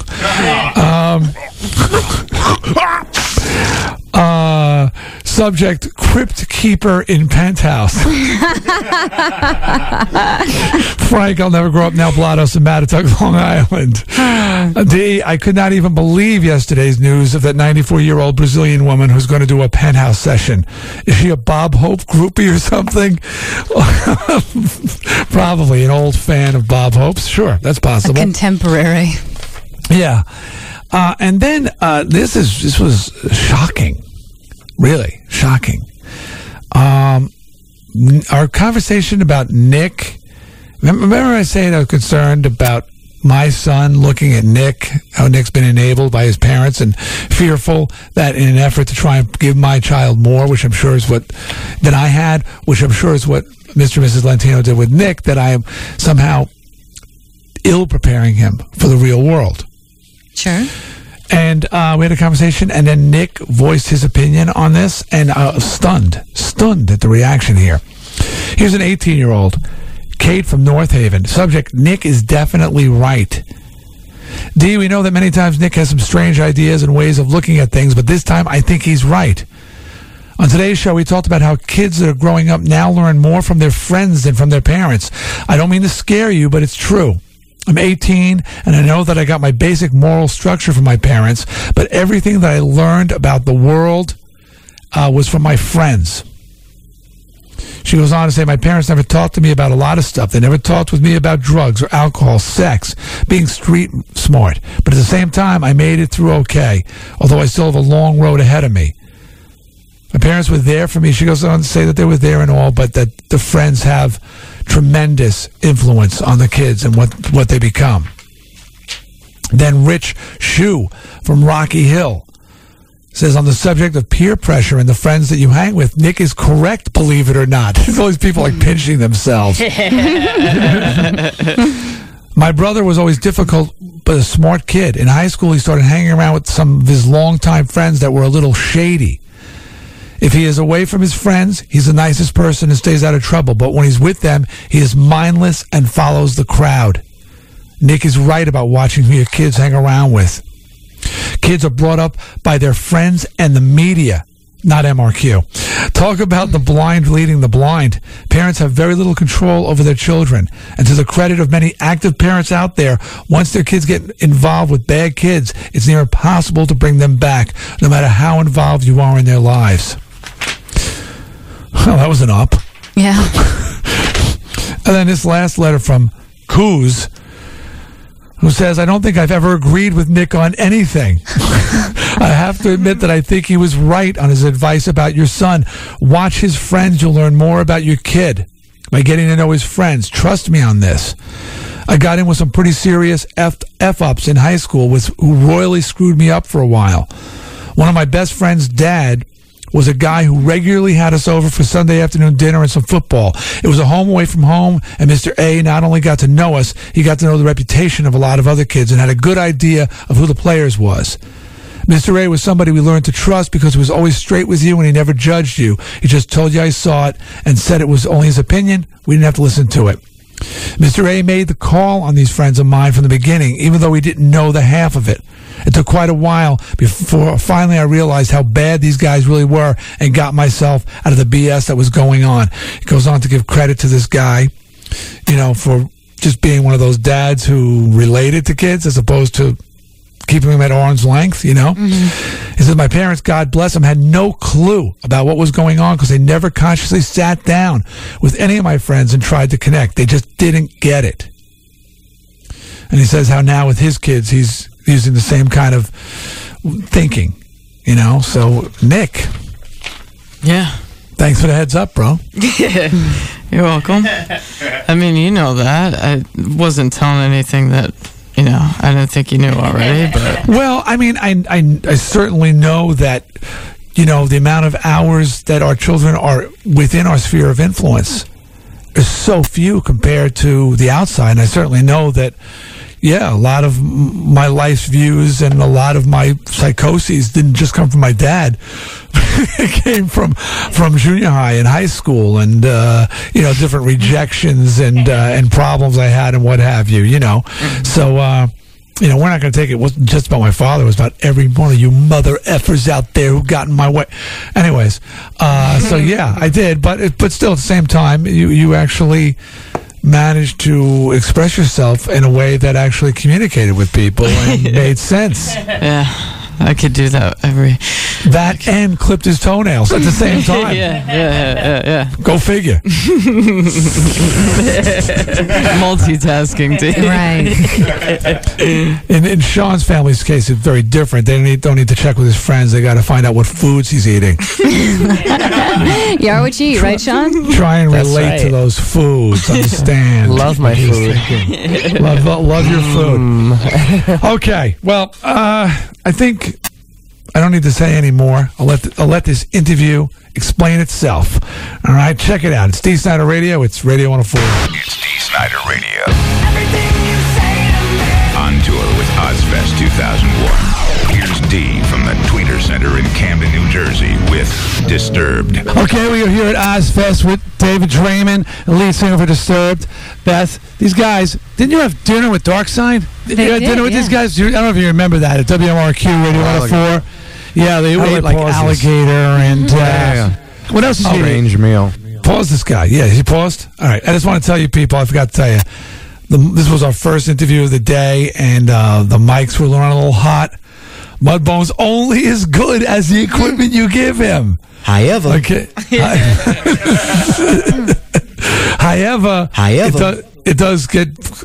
do clear it up in a little bit. A few seconds. in a few seconds, okay? So just be patient. The sound will get better. Sorry about that. Do you have any memories of that that meal? Yeah, made for all kinds of gastrointestinal fun on the bus later, let me tell you. Ah, the bus. There are certain members of my band who like to really, really indulge in weird food, and the one in particular, Fuzz, kind of dug in, and thus you never do any more Radio 104 shows. No, actually, you did another one, but actually reminds me because we were planning on having a full tour bus for this thing, but it didn't work out.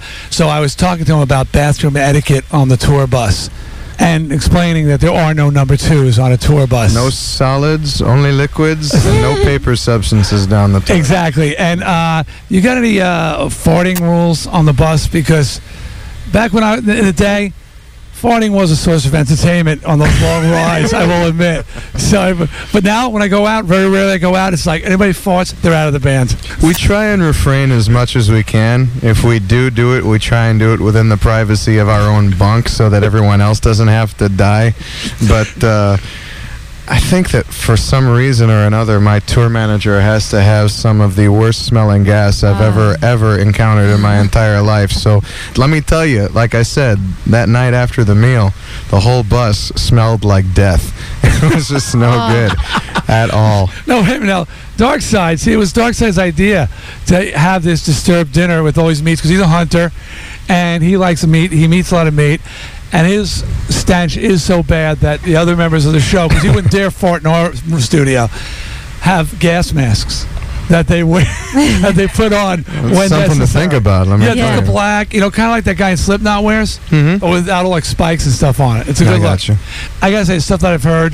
The album's called The Sickness. It's actually at about 1.5 million right now, scanned. How sweet is that? Thank God. How sweet is that? I remember when we hit platinum, we were doing the platinum dance all around the dressing room. We were dude, they could never take that away. Yeah, it's wonderful, you know, and the album has a lot of depth to it, and I think we're on our third single right now. It's doing really strong, and just very happy. We're probably going to continue to tour till December, come off the road and finish writing and head into the studio again. Oh, I definitely like Down with the Sickness. Track's great. Thank you. And I was just thinking about, you did come back to Hartford. You did a show with Stained, and I'm not allowed to say what I know about that show, but I will say that Stained was the headliner, but you guys did very well at that show. Let me just say, because the guys in Stained are very nice guys, and I went to school with my producer, Aaron did. So we'll just say, though, that people were really raving about your performance at that show. Well, we're two different bands, you know. I mean, they are very energetic, but you know, not as energetic as you guys. Well, in all due respect, different. I mean, I love Stained. I mean, they're one of my favorite bands, and Aaron's a very good friend of mine. They're all good friends of mine. But, you know, I think it's just two different things. Apples and oranges. Yeah. No, I know what you're talking about. I mean, there's certain bands, I mean, they're not trying to compete on that level. Right. I remember when they were doing that show, Beth, I asked him about the, you know, if they had any, because now they were the headliner. I said, so, are you have any special staging or anything like that? And Aaron kind of went, we don't do that. It's about, you know, it's about the music. And I'm like, all right, cool. You know? He's soulful enough, though, to pull it off. You know, I mean, they're really fantastic. Great. And you got to be happy for them. I mean, my God. Tremendously. It's really nice to see a rock record sitting at the top of the charts for a change. Yeah. And no one could be more surprised than them. I mean, to be that high on the charts. I told him. Did you? I told him. I had a bet with John, the drummer. I was like, dude, you're going to...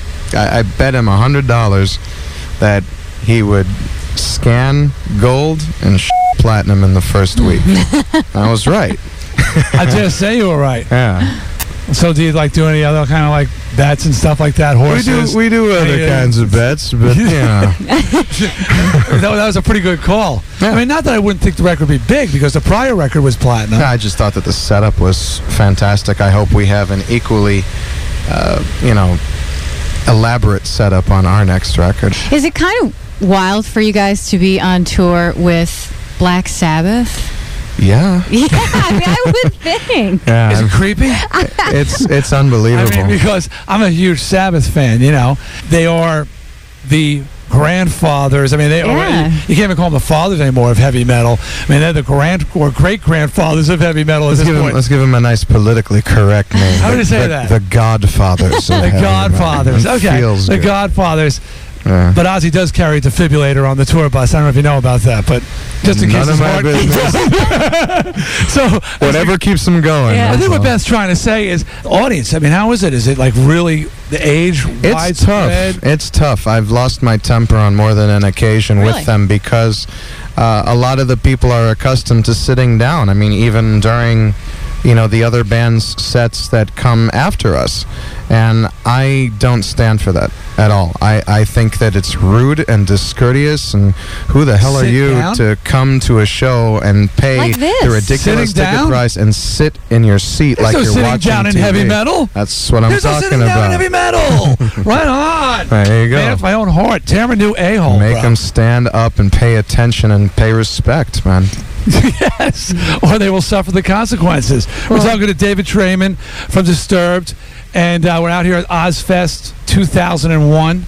I remember when the Strangeland movie came out, and there was that tour that was going around with it. Yeah, Soulfly and Head PE. My guys, my bass player, my guitar player, were promoting. This is before we got signed, passing out cassette samplers and flyers at the club. And my bass player came up to you, and he's like, "Here, man, you want a sampler?" I took it. And no. Well, no? You did explain. you were on the run somewhere or whatever. Okay. He's like, "Here, you have the sampler." He's like, "No, man, I'll be right back. I gotta go do something." And he's like, "Oh, what? You're not gonna take it?" The one you should have taken. No! Dude, that's one of like our favorite stories from back in the day. That's why I wanted to share it with you. I mean, how often do you get to actually say that? Yeah. When it's actually appropriate to say that to the guy who wrote the song. Absolutely. That's pretty cool. Another huge bus just pulled in. We're getting crushed in our bus. We were supposed to have a huge tour bus, and I arrived today, and we got this little party coach. And now I feel like we're going to be smushed between the Disturbed bus and whoever the hell just pulled up. That's Slipknot crew. Yeah. The Slipknot crew bus is here. You guys been together how long? We've been together, it'll be 5 years in August. Middle of August. It'll be 5 years ago when you guys formed, the industry was not heavy music friendly. Or not at all. Right, not at all. Especially in Chicago. Yeah, no kidding. And now, look what's happening. Tool, Stained, you know, at the top of the charts. I mean, it's coming back again, thank God. Is it showing in the turnout around the country for the OzFest? In certain areas more than others, but you know, I think that people can only take so much candy-coated crap. You know, there's a difference between pop music and this type of music, and it's kind of like the difference between meat and potatoes and a whole bunch of snacks or something like that. I think there's between some sugary candy treat and a kick in the nuts. Something like that. That's the difference right there. You know, and I mean, for me, I'm so glad to see it going back, and I'm happy with the changes I'm seeing, the new influences, the music's metamorphosized. I mean, by the end of the '80s, it was so played out; it had to die to come back brand new. Right. But people will only stand for things so long, just as they rejected the end of the '80s when it became, Winger, Warrant, White Line, and all these kind of played-out, predictable, pop metal bands. They also have got to sooner or later, Beth, rebel against NSYNC, 98 Degrees, Backstreet Boys. I mean, how many of them can you have? Too many, apparently. Yeah, and it's finally starting to happen. Well, the quicker it happens, the happier I will be, and I will do everything in my power to make sure that all of that crap comes to a very swift end. Let's go out and kick some Backstreet Boys' ass. Dude, I would love to just beat the living crap out of the Backdoor Boys, my friend. Each and every one of them. I think when I saw AJ and that whole scandal about him with going into rehab and the drug addiction and all that other kind of crap, if it were me on MTV, with the drug addiction and everything else, they'd be riding my ass like you wouldn't believe. Yeah, no kidding. But AJ, let's feel bad for AJ. Poor little AJ. And all of his scandals. You know, what the hell's up with his facial hair anyway? You know, he doesn't even look like a man. He doesn't act like a man. He doesn't sing like a man. He's got all the tats. Badass. You know, tattoos do not make you bad. All right, case in point, I don't have a single tattoo on my body. And that's for religious reasons, but I would. What religion? Jewish. And you're not allowed. I'm half a Hebrew. My dad's Jewish. Well, we're not allowed to have. We're not allowed to have. You can have tattoos? Them on one arm, not the other. You're not allowed to be buried in a Jewish cemetery if you have tattoos. Oh, well, I was raised a Protestant. I'm not being buried anyway. I'm spontaneously combusted. There you go. So, are you a practicing Jew? Not really. I don't practice. Really. I'm good at it. The only things I don't do is I haven't tattooed myself and I don't eat non-kosher animals. That's about the extent of it. And that's just from your upbringing? Yeah. You know, I figured I haven't done it my whole life. There's no point in doing it now. Well, it's almost like it's a statement in and of itself not to have any tattoos. I think Twiggy, at least from Manson, the last I saw him, he didn't have any tattoos. I'm going for that same statement. You are? Yeah, Beth. No tattoos for me. Beth, see, Darkside's going like all tattoos. I had a couple. Scumbag Sean's got them. But Beth said, you know what? I was going to go with the full sleeves, but she decided not to. It didn't work for her anyway. I haven't gotten them by now. Well, I think it would be real sexy on you. You should try it. I'll think about it. Actually, you know where you should get in here? Come here, stand up for a minute. Uh-oh. Don't touch it. Stand up for a minute. Don't worry, I'll be respectful. Turn around. Lift up your shirt a little bit. Just do it. This is Beth. She's a pilgrim. Trust me. Don't worry about it. I'm not going to do anything to her. She's lifting her shirt up. Come on. She's so easy. Small of your back. She's so easy. See, this right here. Lower back. The small of a woman's back. Does that make me a groupie? Is the sexiest spot on the female body. Well, I like these on there. Actually, Beth's entire ass is completely tattooed. Completely, thoroughly, intricately tattooed. Do you feel violated by No. Do you? It's very gentle. This is what happened. She see what happened? She would never go to the OzFest. She's like, this is a whole new experience for her. You should certainly not be on our bus after the show then. I'm thinking I won't. We might actually have to move the bus. Hey, it's David Draiman. Yes. From Disturbed, man. It's great to have you on the show. Thank you. Pleasure. Thanks. Cool. It's a pleasure. Thank you, brother. Okay. D. Snyder Radio. Hey, what's up? This is David from the band Disturbed. You're listening to D. Snyder on Radio 104 WMRQ. We're back. Beth, I'm sorry I subjected you to that. I had fully recovered. Now I had to relive it. You had to relive it on the other end. You were so, freaked out. You were so freaked out. He's so lecherous, too. I knew he wasn't going to do anything extreme or you would have jumped in there, Dave. Turn around. Let me show you. Don't worry. I'll take care of you. Plus, he had these big spikes sticking out of his chin. Yes, Daddy? Of course, you kidding? In a hot flash, that guy would have been a pick a window, you're leaving. Beth Lockwood.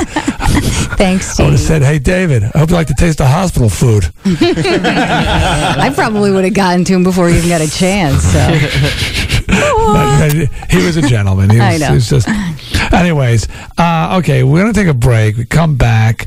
We've got 104 Fest tickets to give away. That's right. Excuse me. Just had something in my throat there. 104 Fest tickets to give away. Something else to tell you about 104 Fest. Well, actually, I'm not going to tell you. I'm going to tease you about telling you. And news. Beth, what's going on? Well, we had another amusement park incident this time in Michigan. I'll tell you about that. Also, Nick and Darkside, if you guys think that you know how to get drunk, wait till I tell you about this guy from Arkansas. You'll be surprised. Also, it looks like Christopher Columbus wasn't even close to the first person here. There's a new theory from one historian. I'll tell you what he thinks. D, looks like you're going to be spending big bucks for back-to-school items. I'll tell you what the average is for this year. Oof, I got four in as well and one going to college. Also, there are really a couple hot looks that women might want to try to get, or men, equal opportunity for the upcoming season. Also, he's been in the news, at least here at D Snyder Radio, and now we actually... have word from Jared of Subway. How coincidental. Is he a listener? He's on a trek, and he spoke to some reporters. I'll tell you what he had to say. Also, there is a replacement already named for Rosie O'Donnell when she takes off next season. I'll tell you who that's going to be. Are they keeping the name Rosie O'Donnell Show? That's to be decided. Hey, I wonder if Christopher Columbus drove an IROC. Sure. He was a Guido. Well, it was a boat, of course, said, but it didn't say IROC on the side. So that here, the Nina, the Pinta, and the IROC. The original name is E28. That's right. Okay. You know what we need, though? We need a traffic update before we take a break. So, Psycho Dan, give it to him straight. Now back to Dee Snider Radio. See my peeps? Can't wait. What do you want? Snider Radio on Radio 104. Well, let's see what's going on here. Tomorrow on Dee Snider Radio, OzFest Week continues with an exclusive interview with Chester and Phoenix of Lincoln Park. Okay, and again, we had a good time when we were down there. It was great of the Osbournes, Sharon and Ozzy, the Osbournes. That's what it says on their Christmas cards. And to allow us, you know, just full access, total access down at OzFest, hanging out, talking with the bands on stage. Beth got to sit on stage for the entire time and watch Slipknot do their thing. Well, I didn't stay up there for their entire set. Oh, and you passed judgment? 2 songs. I had a feel for it. And don't forget, Friday, we got Dee Snider Radio Family Feud as well. 2 songs. And you say, who's? You didn't get to see the fire. That's all I could take. You didn't see the fire. I saw the fire at the end. Oh, you did? You saw the fire? Yeah. All right. Also, Carlito's show tonight.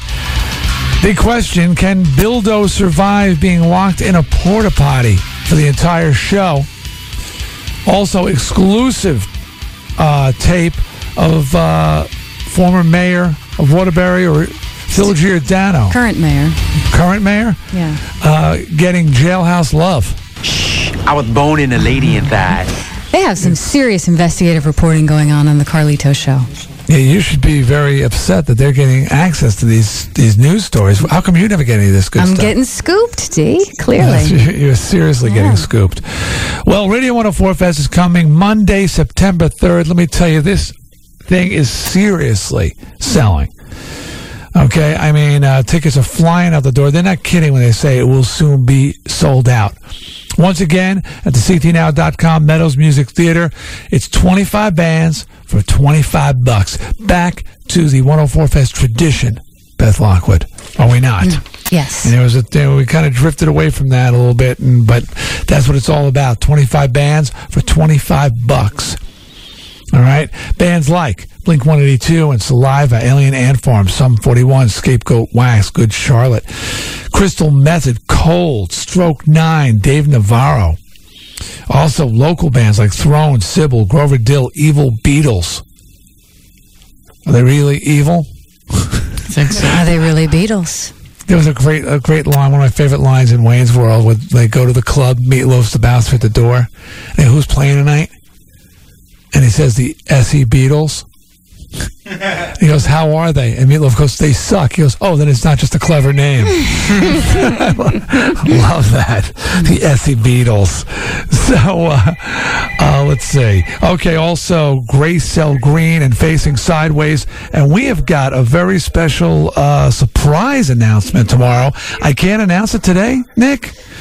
No, I think we should wait till tomorrow morning. I mean, it is a big announcement. We gotta make sure we got all our ends covered on this one. Another band that's been added to the bill, are they not? The final band, the 25th band, Dee. As you see on your list, you have 24 there. And I didn't count them. Yeah, this will be the final band announced tomorrow morning on our show. And it's a big name? Huge name. Is it familiar to our audience? Very familiar to our audience, Beth Lockwood. Yeah. Great. Well, this is going to be psyched. Everybody's going to be psyched. I wonder, is it Poison? I know it's not modern rock, but I thought maybe a little, you know, bring a little of that old school action in here. Not Poison, but this band definitely has an edge to them. They got something. Okay. Well, you can get your tickets now through alltickets.com locations. Don't wait, people. Okay, at the Meadows box office, Strawberries, Coconuts, LaSalle Music, or you can charge by phone at 203-265-1501 or purchase online at radio104.com. I've never done that. I wonder if it's difficult. Probably not. It's getting easier and easier to, you know, work that stuff on the internet. So, or, I forgot, be calling number 10 right now to 860-666-4444 and you'll win a pair of tickets to go to 104 Fest. We will be there. We'll be doing an autograph signing session. It will be fun. I guarantee you. What better way to spend your Labor Day than with Radio 104? Okay. Did I cover everything, Nick? Because my list has gone off the screen. Yeah, we're very good. We're cool. Well, then it is time now to enjoy some news. Dee Snider Radio headlines. More documents have been seized from Waterbury City Hall by the FBI as part of its ongoing investigation into city government. One focus appears to be the city's sewage treatment plant. An agent yesterday took more documents from the office of Mayor Phil Giordano, who has been in federal custody since his arrest on alleged sex charges. Alleged. Mm-hmm. And today they're expecting to release a lot more information, you're saying? So it just keeps getting worse. Oh, well, it's not just that. The headline in the Current today, Mob Ties in Waterbury? Question mark. So it's not bad enough that he's having sex with minors, but now he's got mob connections, corruption. They're saying that this water treatment facility may have been connected to an alleged member of some sort of crime organization. So it's just bad to worse down in the Brass City. Somebody to come in there, kick some ass, and clean that town up, and I know just the man. Who did? Mayor Mike.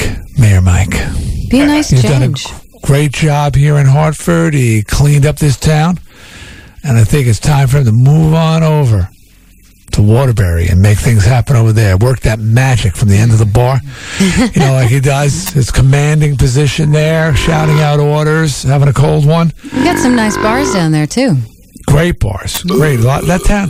Talk about potential for growth. Is that a line from a movie?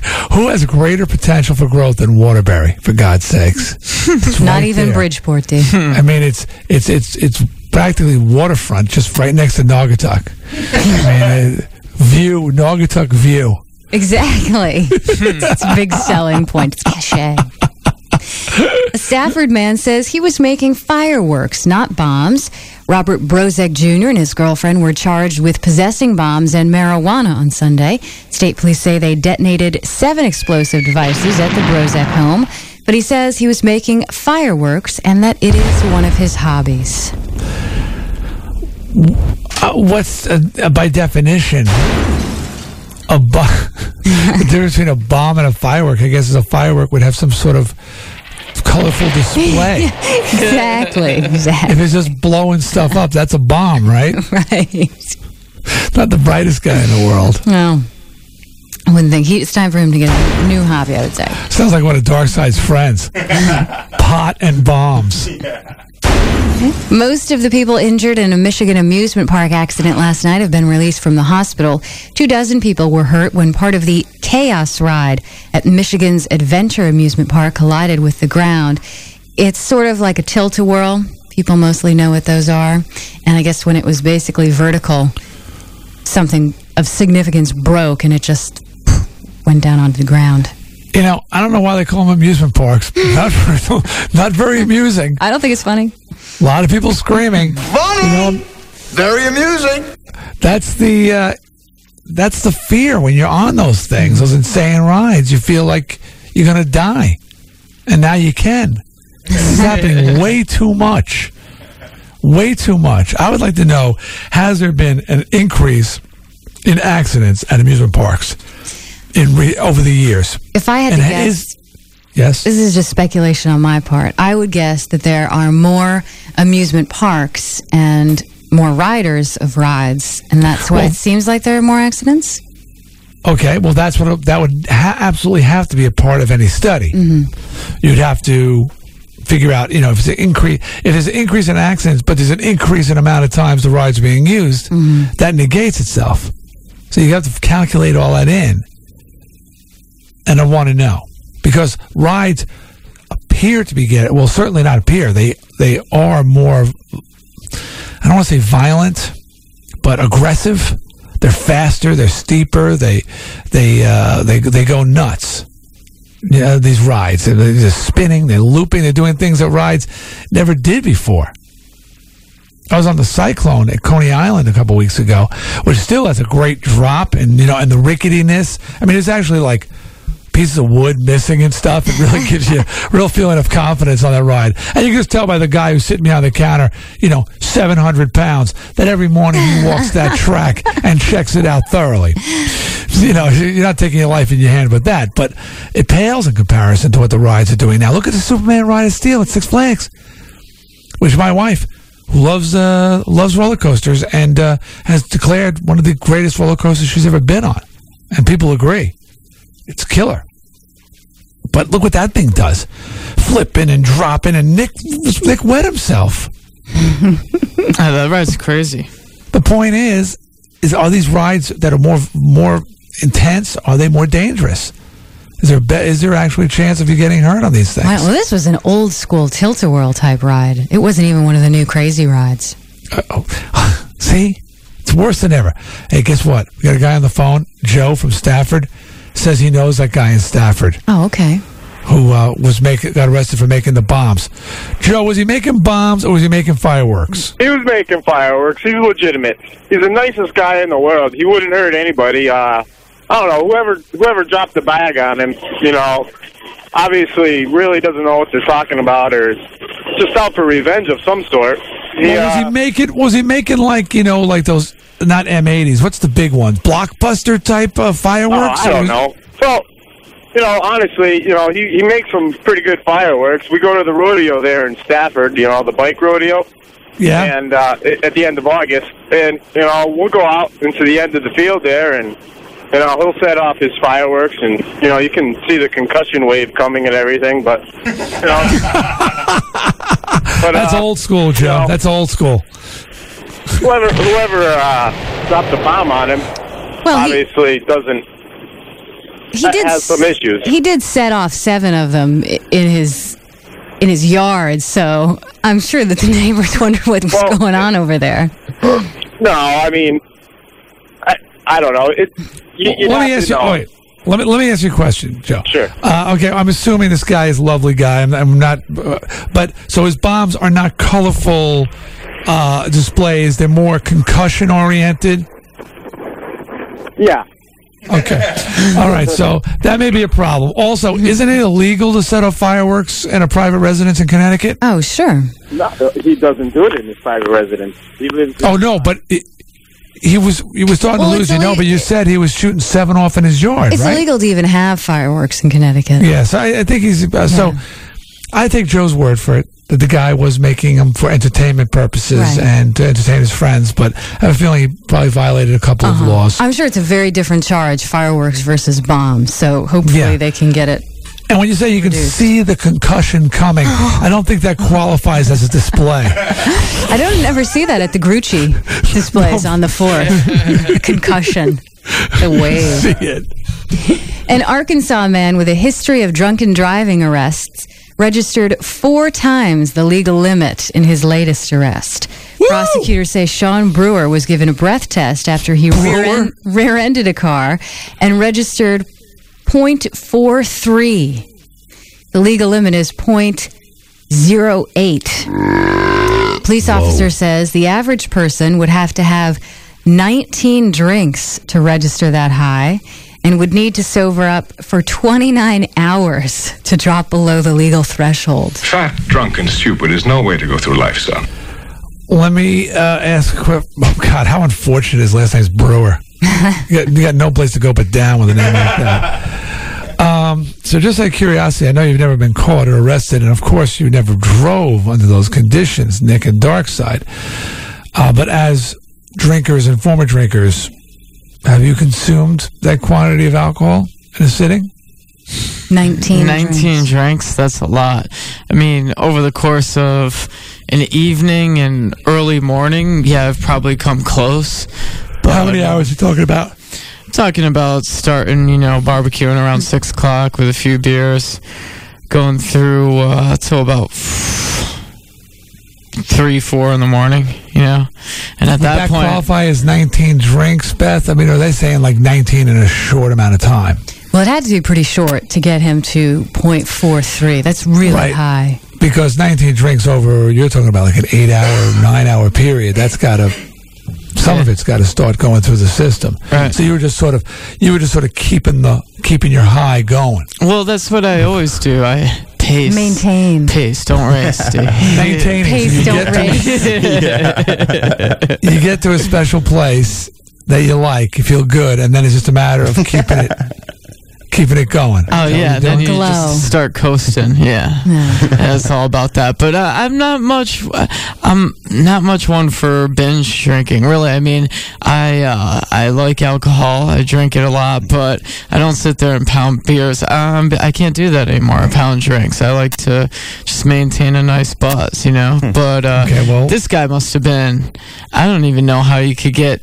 I mean, C straight or get your keys in the ignition. Well, it's not all about you. Darkside smirking over there. Darkside. That includes shots, right? But you don't think you've ever been 0.43. I don't think most people are conscious at 0.43. I wasn't really conscious at that point. It was my 21st birthday, and we were at some bar in Bristol, and they lined up 21 shots of kamikaze and some beer. And next thing I know, I was in somebody's apartment in New Britain, just puking my guts out. You did them all? Yeah, I was wrecked. 21 shots. I had a feeling. It was my 21st birthday, so I mean... Yeah, I did a couple of shots on my 21st birthday, but not 21. Kamikazes go down so smooth you don't even know what's going on. Yeah, but they don't come back smooth. No, it didn't. No, it definitely did not. Yeah. 21 little glasses of lemonade. That's all. Delicious. Well, you know this brewer guy sitting there going, man, lucky they didn't catch me when I was really drinking. Because he was driving. He was still standing up. You know he had more than that at some time in his life. All right, Psycho Dan, we need a traffic update. What's going on, man? All right, this traffic report is brought to you by Audi.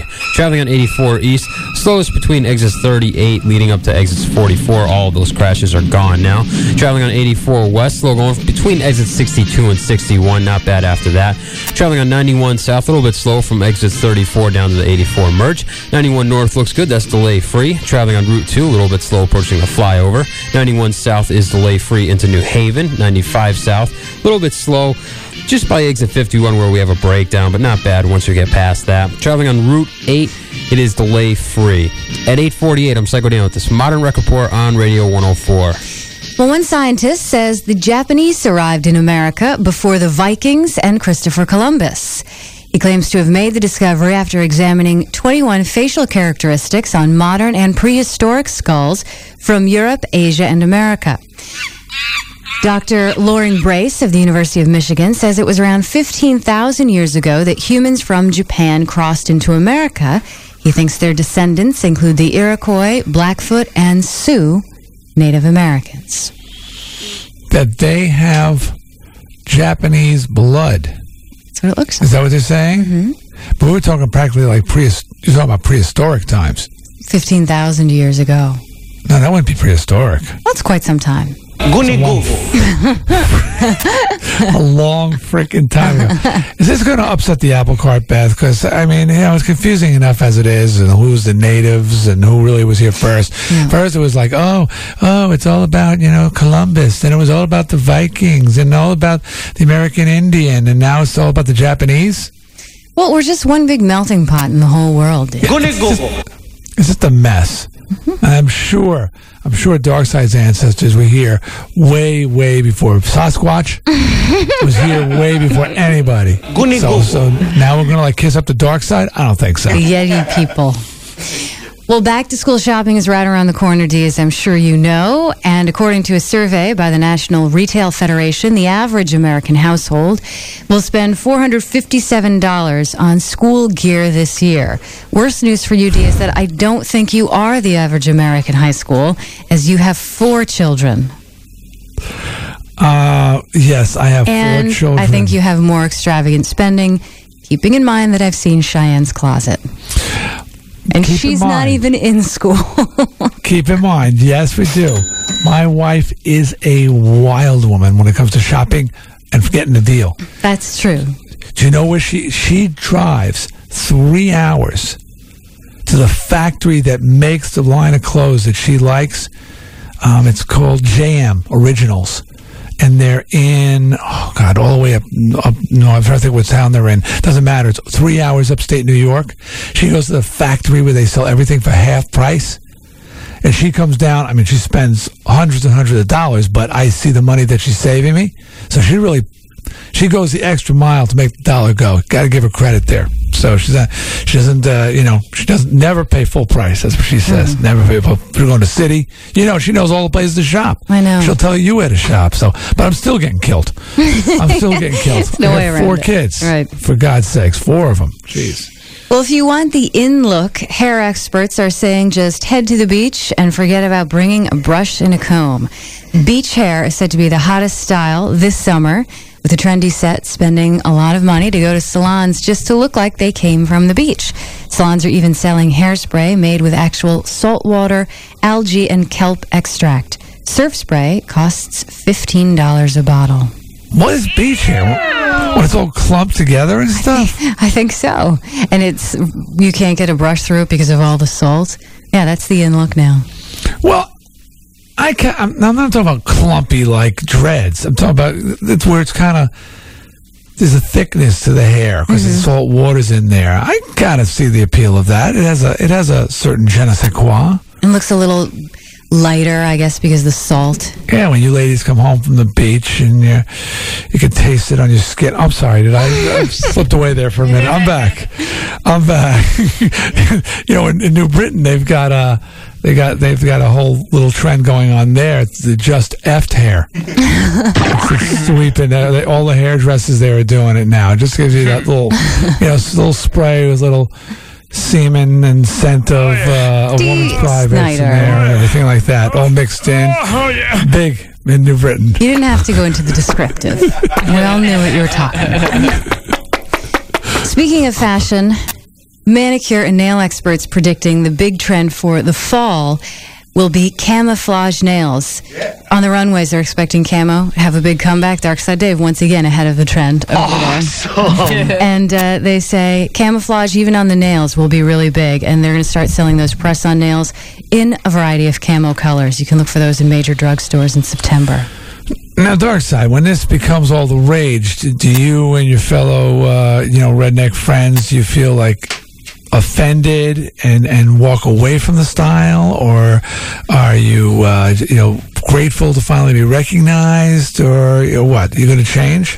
The same thing happened with you with flannel too. Yeah. Notice I stopped wearing it. No, I think we're going to end up getting bummed out and looking for something new, something else, something fresh. What's left? No. Now I noticed your nails are camo. Yeah, mine. Yeah, they are. You paint that on, or is that your natural brown and green spots? Nick's toenails are also camo. I'll start rumors. Well, Jared Fogle wants to set the record straight. Who is Jared Fogle, you might ask? Well, I'm sure you've seen him. He is the spokesperson for the Subway sandwich chain. His last name is Fogle? Yes. Okay. And there are a lot of rumors flying around out in cyberspace about Gerald, and he wants to tell you 3 things. 1, he is alive. Apparently there's a rumor going around that Jared has passed. No, that's just his acting. 2nd, he lost his weight naturally. He did not have his stomach stapled, and he didn't pop diet pills. And 3rd, he has not ballooned back up to 800 pounds, which is another vicious rumor that is floating around about Jared. Duly noted. He says he actually gets a big kick out of it. Now, I'll tell you a little bit about his story. You may not know that Jared was a 425-pound student at Indiana University. He ate a lot of fast food and things that were very bad for him, and he decided to go on this Subway diet when he got an apartment that actually shared a wall with Subway. This inspired him to go over there, and then he just started eating a sandwich there every day with no mayo and no cheese. The fact is, he couldn't make it much farther, so, you know, to the grocery store. And that's what worked for Jared, and he's still out there telling his story. So he's alive and well and still svelte is Jared. It's a great, great thing, okay? There's another thing he wants everybody to know. Yes, he's still a virgin. So he's definitely accepting any kind of offers that people might want. I will bet you that Jared has gotten some ladies since he lost the weight. No way. Come on, he's looking fair to moderate. Oh, just like Dee said the other day, that guy's got absolutely nothing going on besides that dumb, stupid smile. He's a little dopey. He's still a little doughy. Oh, I'll give you that. But anybody can get some, but you got to. You gotta take some stance. You gotta have something. I heard he has a girlfriend. Oh, come on. If I saw him walking around Bushnell Park, I swear to God, I think the guy's retarded. I'm not a smart man. He was at Indiana University. That's a very competitive school. He has to have some brains. It's a party town. Yeah. It's a party college. I'll bet Jared has got it going on. I mean, I wouldn't date him, but we don't know. I'll bet he gets free subs. I'm sure he does. That guy's going to be a big star. I'll bet he has carte blanche at any Subway anywhere in the world. There you go. Him and the guy who makes the donuts at any donut shop. He walks in, they just give him donuts if he wants them. Well, Fred Durst is in a little bit of legal trouble. A paramedic working at a Limp Bizkit concert is suing the band for injuries to himself. Detroit Free Press is reporting Christopher Dickinson has filed suit over a Limp Bizkit's show last October 29th. Dickinson says Fred Durst invited fans to rush the stage and told security not to stop them. Dickinson at the time was trying to get to a fan who was having a seizure, but he was kicked and knocked unconscious. He says he suffered brain damage and personality changes that make him unable to work, and that his wife had to quit her job to care for him. He's suing Limp Bizkit and the concert venue. Neither the band nor the venue has commented yet. Well, this is surprising. You know, there's never been any evidence of irresponsible behavior on the part of Fred Durst. Oh, all I have to do in court is whip out that Woodstock tape. Do I hear settlement? My honor. I wonder, it was a pit down there. I wonder if Zalman kicked the guy in the head. Speaking of Zalman, isn't he going to be on Who Wants to Be a Millionaire? Oh, I didn't tell you. I got contacted by Millionaire. You did? Yeah. Why? They want you to be on Celebrity? They're going to have a rock star millionaire. That is awesome. Yeah. They want me to be on. Oh, cool. I'll bet that they got the idea because you're a potential lifeline. Yeah. Well, I don't know. Actually, the person over there who's working there now who contacted me is someone that I've known for years. Has worked with MTV and stuff like that, and they have we're friends with them. They have my phone number, so she called up and I hadn't spoke to her in a while, and so we were talking. I said, "Oh, you're over at Millionaire." I said, "Oh, yeah, I was a lifeline the other day." She said, "Well, screw that." She said, "We want you to be on the rock star." In September or October, they're doing a rock star who wants to be a millionaire. That's great. And so I'm going to be on. So anyway, I just remembered that. We'll have to quiz you, give you some trivia. Yes. When is that? I stink too. When is Zalman's big show? I believe it's next week. Maybe Zalman can be your lifeline. We should find out. It's pretty good. Yeah. We should find out if when Zalman's going to be on, because people know. Well, Tom Brokaw admits, yes, he has been thinking about retiring, but he doesn't want anyone to jump the gun before he headed off on his 10-week summer vacation. Something for you to think about, Dee. He said he did have a notion about retiring, but he doesn't have any set timetable, and he said he's not, at this point, prepared yet to retire. And I know NBC doesn't want him to retire, because since he went on this break, the other networks, at least ABC, has been beating him, and he had that locked up for a while. Yeah, he's got it going on, that guy. 10-week summer vacation. I was talking about his contract. He's okay on the air, but Hello, David Katz. Do you hear about Brokaw? 10 weeks. 10 weeks. Well, no more speculating. The word is out. It's final. Caroline Ray will be taking Rosie O'Donnell's place on her talk show when Rosie's contract is up. Ray won't officially take the seat until the 2002-2003 season. You may know her as one of the people on Sabrina the Teenage Witch. I don't, personally. I guess she's a bubbly, blonde comedian, and she loves to chat and entertain. Wow. So, voters. Not Katie Couric. Actually, Reverend Dave Hill, he's actually been on a vacation from Clear Channel. They call it, being let go, but it's vacation. He calls it a vacation. Extended. So much so that he took another job on his vacation. Hey, are you going to do a story on Paula Poundstone? Is she in there? Because she was arraigned. Yeah, basically what happened was the judge said that her defense team can have more time. She's getting treatment for alcoholism, and she says she's not guilty, and her defense says that her addiction may play a part in their defense. Not any huge revelations, though. So she's not guilty, but the alcoholism is going to play a part in her defense. Got to cover your bases. So she was wasted and did some naughty things. Well, they're not saying that. It's implied. It's implied. I don't care how drunk the average person is. Your impulse isn't to do those kinds of things. There's something else going on. Well, they would look at her. It's the only way she's going to get any. Scary. Mostly sunny, high in the low 80s today. Tonight, clear into the 50s, and tomorrow, great day again. Sunny and mid-80s. Right now, it is 62 at 9:02. Hey, Jeff from North Branford says he's got Darkside beat. I have no doubt you got Darkside beat. What'd you do, Jeff? Jeff? He's not there. Okay. Is he there? He's drunk. He's too drunk. He's drunk. He passed out at the wheel. He had him beat right now. He just didn't catch him in time. 22. And he passed out. Okay. Good call. All right. We're going to take a break. We're going to come back. And we've been telling you we're going to have a new feature on D-Snyder Radio called Hypothetically... ... And... asked you to send hypothetical questions to Captain Howdy at clearchannel.com to pose to the show for us to discuss. And the question we've been working with, a hypothetical example, was if Nick needed a kidney to live and one of us had a perfect match, the only match available without a long wait, would we give him our kidney? Kill that retard. Darkside has been very vocal with his little machine over there. It was a little machine, and he has obviously not given up the kidney. It's over. So we got tons of really good hypothetical questions from you guys, which we will address when we return with more D. Snyder Radio. Stick around, and we got Rock Cat stickers to give away. Woohoo! It's Radio 104. It's too far gone.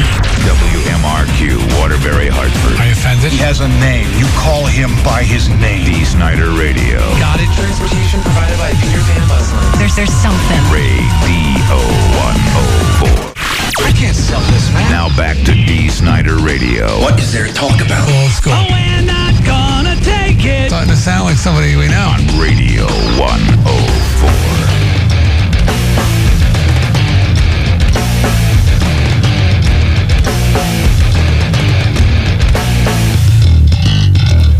Thursday in our continuing tribute week at the OzFest, week dedicated to the OzFest. We'll be playing our exclusive interview with Twiggy from Marilyn Manson. Interview that was fairly hard fought in order to get. First they denied us an interview, but I expressed my feelings on the subject and they came through with an interview. I'll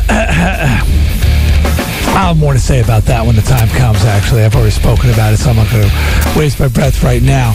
But listen to this letter, and this isn't reaction right now, Nick. This is a letter that hurts. D, I'm distraught. This morning, as I was listening to the show, you announced that you and the peeps would be sitting in section 201. Well, last week, after hearing you saying you were sitting in section 203, I went and bought tickets in section 205. That was what you've been advertising all week, wasn't it? Now what? Today, what did I learn? I learned that my 205 tickets are worthless. I'm totally bummed. I was really looking forward to hanging out with you guys. Signed, Sona Woman. That was Pete, right? Promotions? Send them a copy of this letter. Show them how screw-ups like that affect somebody's life. All the sections are really close. She's not going to be like, you know, on the other side of the stadium. Yeah, you think it? I mean, I was never there. Oh, I've been there. They're all really close. We're in 201, so 202, like 203, 204, and 205. Plus, it's not right next door, Nick. What's that? It's not right next door. But, I mean, they're all very close. She's not going to be on the, like, I mean, it's not like we're going to be in left field and she's going to be... She feels, rightly so, that it was false advertising on our part. There's got to be more than a couple people between us and her in those four sections. We'll be very accessible at the game. That's all I could say to her. Okay. So you feel this is...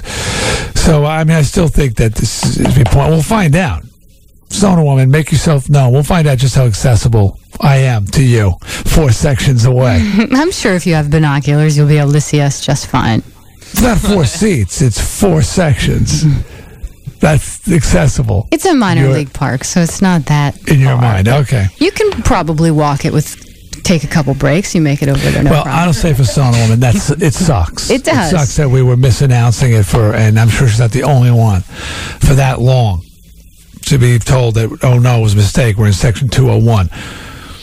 So whoever's responsible should feel much shame. And they probably don't even give a crap. F them. All right. By the way, speaking of D. Snyder Radio Night at the New Britain Rock Hats, it's happening this Thursday, August 2nd. That's right, at New Britain Stadium in New Britain. We're inviting 300 peeps to gorilla into Section 201 to watch the New Britain Rock Hats take on the New Haven Ravens on D. Snyder Radio Night at New Britain Stadium. So what do you want to do now? Well, you want to be callers number 10 and 11 to 860-666-4444. Why? Because that will win you a four-pack of tickets. A four-pack of tickets. So don't call if you're a loser and have no friends, Jared. And we'll be giving away another four-pack later on in the show with What Did We Learn Today? All right? So come join the party. It's going to be fun. And... Sorry, Sona Woman. We're in section 201. So if you want to buy tickets, buy them in the surrounding sections and join the fray. It's going to be a good time. Good time. D. Snyder Radio at the New Britain Rock Hats. Okay. Lost my little list. Oh, some reaction here. Is that what I'm doing next, Nick? Yeah. I think. Cool. Just a few pieces. Couple pieces, I should say. First of all, I'm rereading this one from early this morning because people who listen at this time during the show didn't hear this. We were talking yesterday about what happened to Chandra Levy, and I hypothesized that, you know, that I talked about in Snatch, how this guy in Snatch had pigs eat the bodies of his victims, and what if some pigs ate her body, and Nick said it was going to take 70 pigs to eat a woman Chandra Levy's size. Well, one of our listeners had the movie, broke out the facts because they're very detailed in that movie. The mob boss is very detailed about what it takes to consume a man, a body. And it's apparently it takes 16 pigs to eat a full-size person cut into 6 pieces. And a single pig eats about 2 pounds of raw meat a second. So Lou D. from New Britain did some calculating, figured out at that rate, and according to Nick, was 70 pigs needed to consume her. Well, that's almost the size of 5 normal women, so she'd weigh in between 600 and 700 pounds. It's pretty close. Okay. You're off by about 600 pounds. Yeah, just about. I was about to say about 550, 600. Yeah, 550. And Tracy from Stafford just wanted to tell us that she wanted to thank us for the informational part on Friday's show about what's going on in the area for the weekend. Is another satisfied customer, Beth.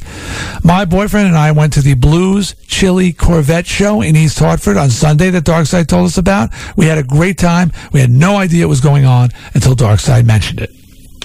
See that, Darkside?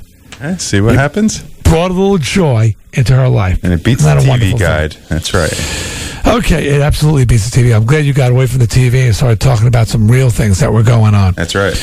Okay, I assume we have winners on those tickets, by the way, because I got a blank message. Yeah. So Jim from Danbury and Mike from New Britain won the tickets. Okay. Well, here we go. We don't have any music, nothing fancy. There's a new feature on the show. It's called Hypothetically. And I asked you to send in hypothetical questions to CaptainHowdy@clearchannel.com. And Michelle Z wrote, when the hypothetical question of Nick needing a kidney was posed at Darkside, he started playing taps. I frickin' fell on the floor. And that was just a hypothetical question. I thought that we should just answer that for people who may not got the answer. We kind of talked about it a little bit yesterday. Darkside, no go. Yeah, I would. You would. You're folding? Yeah. No, I mean, you know, he is a dick, and no, let me qualify that. He is a dick and an a-hole and whatever else you could throw at him, but he's still a brother, so yeah, I would. Thank you. See that? Now, yesterday I said I wouldn't, and I'm still standing by that. It's nothing personal. I've got 4 children. I've got 1 kidney to give up. I know, D. I'm a perfect donor for any of my children. And what happens? I gave up that kidney. You know, what am I going to reharvest it? So you wouldn't give it for Darkside either? For nobody. Okay. I'm keeping it just in case. My family needs it. There's only one D. Snyder. You can only spread yourself around so much, especially your body parts. And I don't know. You know, organs. I put a kidney in him, and he's all of a sudden he's out there touring, singing "I Want to Rock." It's like he's got rights to the name, and then he can go out. He's got one organ within the kidney. It's all in the kidney. Yeah, start collecting royalties and stuff. You know. Oh. And Beth, what was your answer? Well, just as if I had an annoying, irritating little brother, I would give a kidney to him. Same thing with Nick. Thank you, Beth. No problem. So you're cool unless I'm the only match. Yeah, he's the irritating, annoying little brother I never had. Well, would you give up a kidney for one of us, Nick? Sure. I mean, not Sean, but everybody else. No, I was talking about the core. I'm on the fence with Sean, too. So. I would, I'd give my kidney to everybody on the show. Sure. Yeah. Can you imagine? We'd only get about a couple of weeks out of it. What's left in it, you know? I get a good kidney. Who wants his kidneys? You run into the bathroom every 2 seconds. Okay. So the kidney of a 70-year-old, and he was glad to get rid of it. All right, here, I got a first official hypothetical question. Okay? And it's directed to Beth, but I'm going to open it up to the floor. But we'll start with Beth. It's from Klepto Kyle. Okay. Says, hypothetically, Beth, you're offered a job at the NBC Today show. Okay. However, Clear Channel has you in an ironclad contract that will not let you quit. However. Thank you. Pretty big however. I don't have one of those. However. Assuming you did. Okay. The only way to leave the company is to be fired. You want the job at NBC, so my question is, how would you go about getting fired? Ah, this is a neat question, isn't it? What would I do to get fired? Hypothetically. Now, keeping in mind that I'm one of the few people on record to have actually read the company handbook. So, you read that thing? I read it. You're nuts. So I actually know causes for dismissal. Oh, you do? Oh, yeah. I'd break mine out in the event that I needed. You have it behind glass just in case you need to get fired. Yes. So what I might do is There isn't anybody that I dislike enough to sort of just rip into the person, you know. What a great question, Clapton. I know. Beth, I couldn't imagine you doing anything to get fired if you wanted to. Just to go on a vocal tirade, but I there are others, I'm sure, who might use that.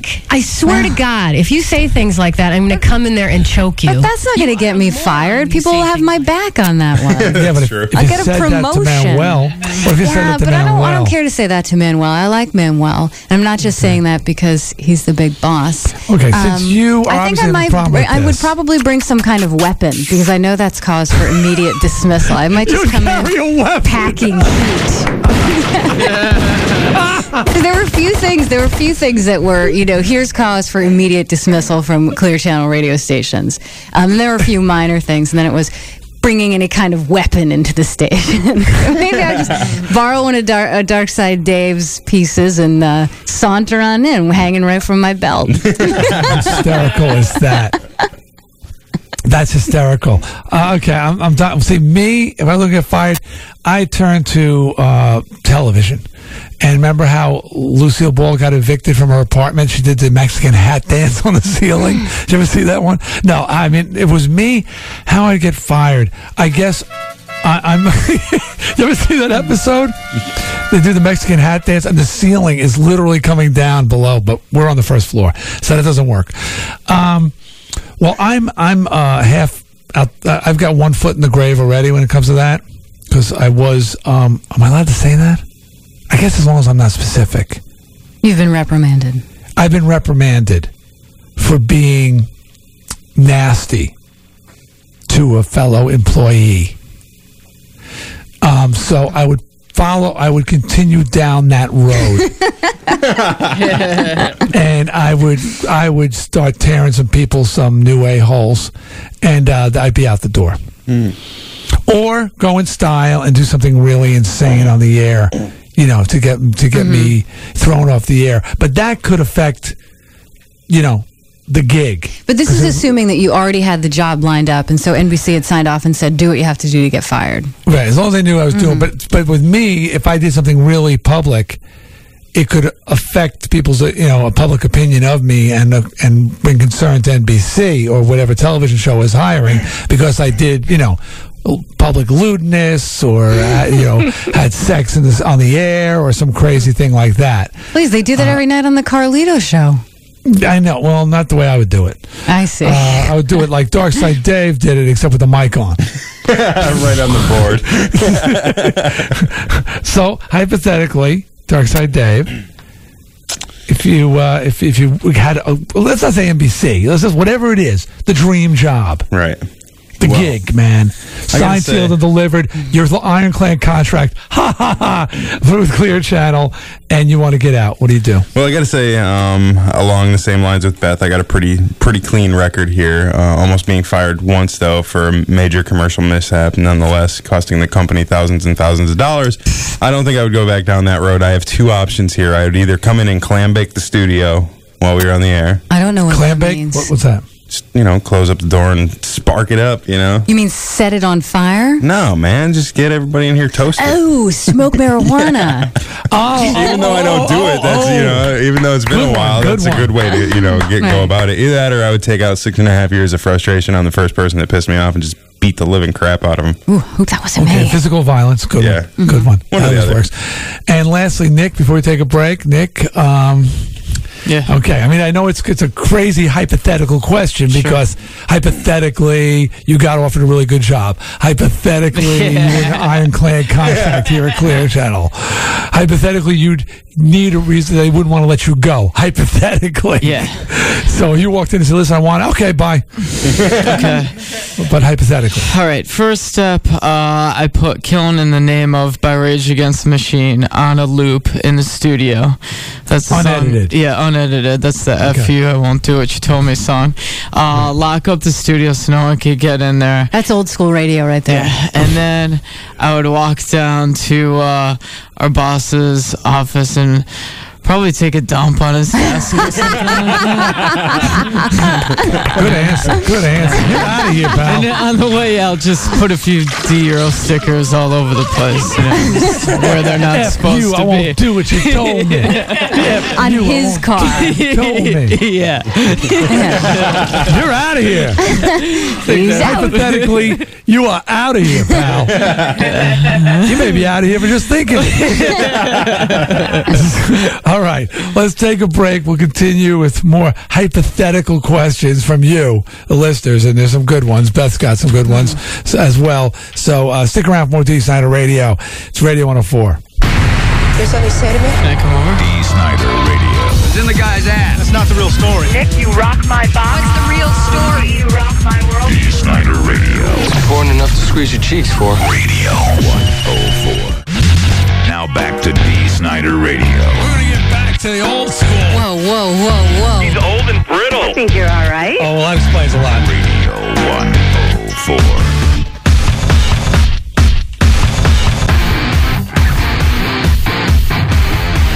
All right, we're having fun here playing hypothetically, and we're going to continue. Joanna wrote in just to say that she saw Planet of the Apes. She thought it was great. Okay.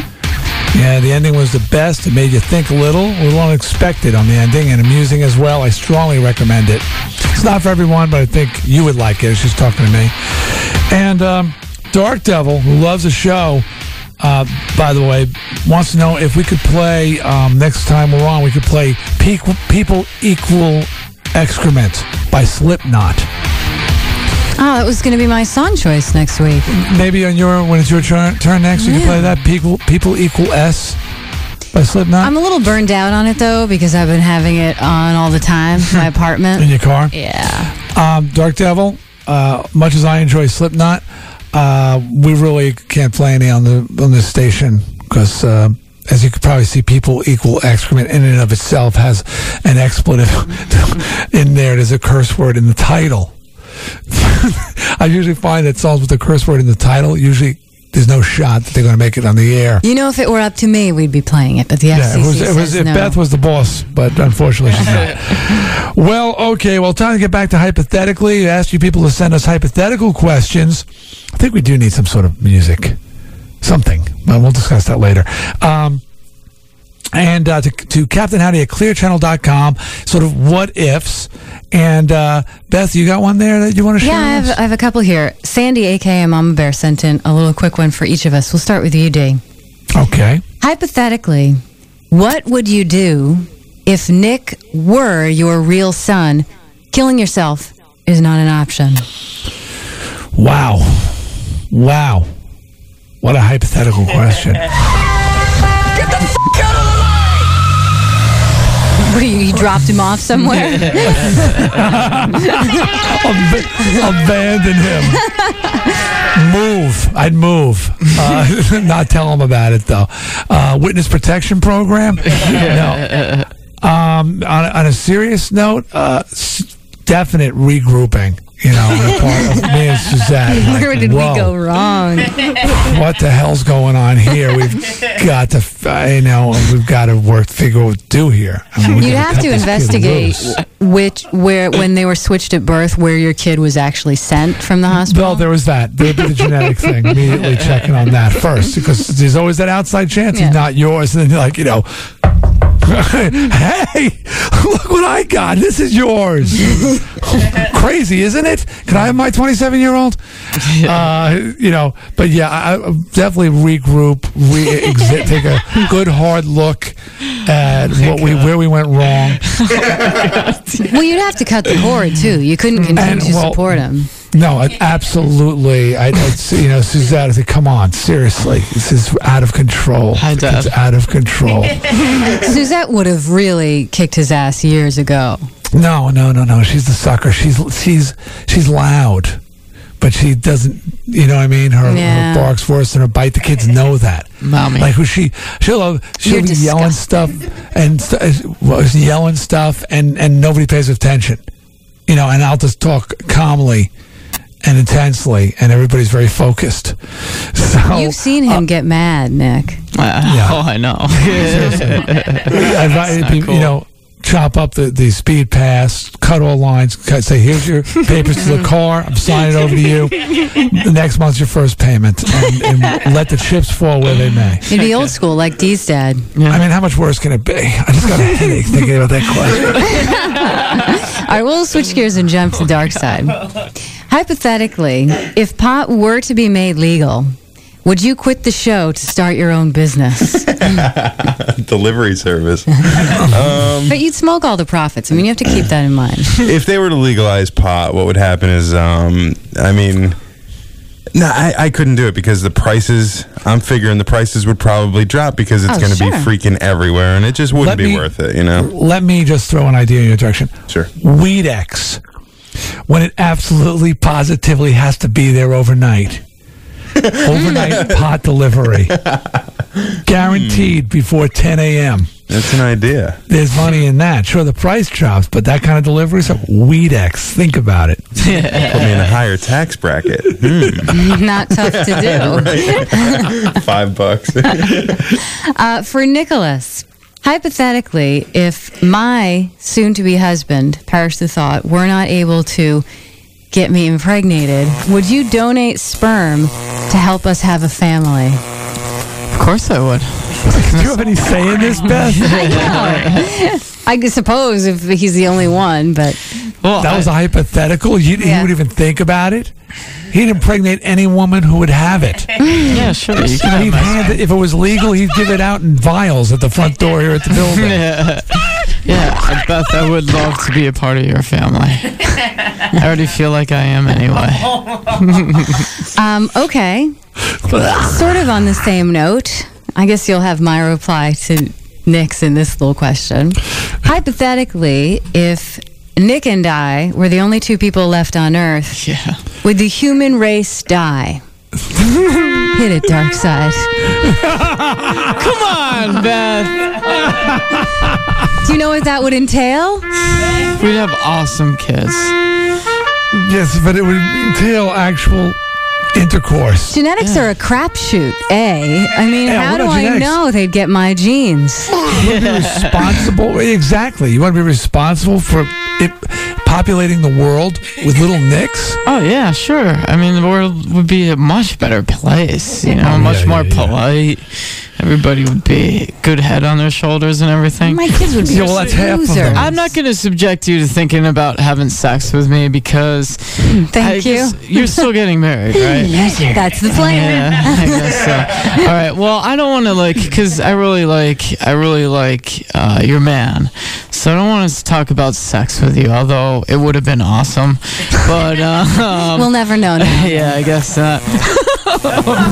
But D, if I get my sperm mixed in with Beth's, I think my sperm. No, in those egg things. The eggies, the world would be a much better place, Steve. So, I mean, I don't know. Maybe I could talk to somebody about wiping everybody out and just starting all over with Beth, you know? And, we'll keep you around, too, D, to be the godfather, because you're a good godfather for the world, I think. Well, you know? I guess nobody else is left here, and I'm shooting blanks anyway, not that I was offering. But Nick, you are like the typhoid Mary of the male species. I mean, you're carrying, you yourself are very sick, but you're also carrying the sickness and you're spreading it. You know what somebody in my family was going to do? It looked like, at one point, I just shall remain nameless. One of my brothers thought he was shooting blanks.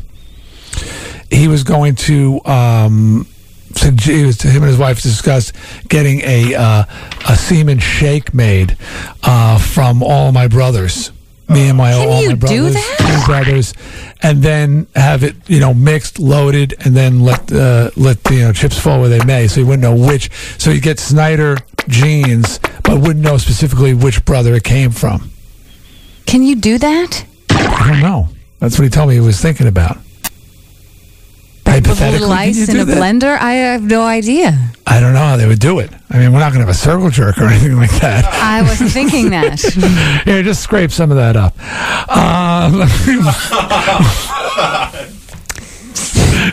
at Beth's face. Sorry, Beth. Okay, one more hypothetical question. Okay, this is something. Let's raise it You know, let's raise the bar here. For Mikey Ramone, if Nick were to break both his arms, would you help him wipe his ass? Oh, we're raising the bar, I see. Is this for everybody? Yeah, we'll go around the horn. No way, no how. Come on, freaking insane. Look. You're a tough guy. You could take it. No shot. I'm going to ruin it for everybody else here. I'll tell you, I'll save my solution for last. Beth? Can I hose him down from a far distance? That's your choice. I don't want to get close to ground zero, if you know what I'm saying. Mr. Poopy Pants? But the alternative is I don't want him walking back to the studio with everything still attached to the pants. Oh, and he's in the bathroom a lot now that you mention it. What the hell is that smell? So I think if I could, from a safe distance, looking in a different direction, maybe sort of get the hose down going there. But I don't think I get you down. You say get the hose? Gets the hose again. I don't think I'd mummify my hand and, you know, be that close to the action. No. One of those radiation suits on. I would chip in to get you some kind of nurse. I have a little baby spot. Oh, suck B! Oh! Suck B did it. Yeah, we haven't really heard from him since. He cut off his arm. So you say that, like, with a hazmat suit and appropriate tools, you would you might hose him down. I'd help the kid out, Nick. I would hose you down. Gets the hose again. Thank you. Dark I've side. Got your backside, so to speak. Well, from the backside to the dark side, would you wipe Nick for him? No, I wouldn't do anything. No hose, nothing. You're on your own, dude. No offense. I'll give you my kidney. I'm not wiping your ass. That's out. Yeah, totally out. See, I would just say to you, Nick, I said, listen, man, this is what you got to do. First of all, I forgot. At first, my first thought was, man, you got to just rinse in the shower. You know, thinking he's having the morning constitutional. Please. You know, I mean, go in the shower and rinse your butt off. And wiping his butt's a full-time job. Yeah, right. I forgot that he goes in there all the time. So to that end, I would help install a colostomy bag. So while your wrists were broken, you could wear a little pouch. And that the stuff would come out of you and go into the pouch. And then, you know, you could empty the pouch. Because, you know, you can't wipe maybe, but you could certainly empty the pouch or something like that. Thank you, dear. I appreciate it. I'm not emptying the pouch. Or maybe we could just get a bidet installed here at 10 Columbus Boulevard.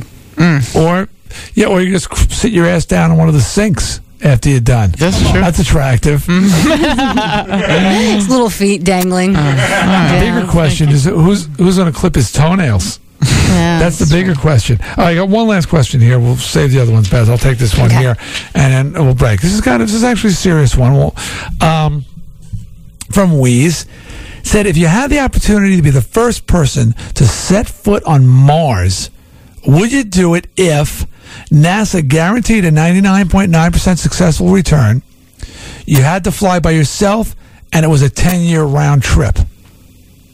So you'd be the first person on Mars, but it's 10 years round trip, solo. You're guaranteed to come back alive, but it's going to take 10 years, and you'll be by yourself for that 10 years. No way, no how, not interested. No way. No way, right? No way. It's the 10 other way. You had me up until I had to be away for 10 years. Because they say it's a really long trip, the trip to Mars. So no way. Dark side? No, not a chance. Not a chance, right? I'm not that interested. Well, I mean, it depends on how much money, but probably not now. 10 years of your life.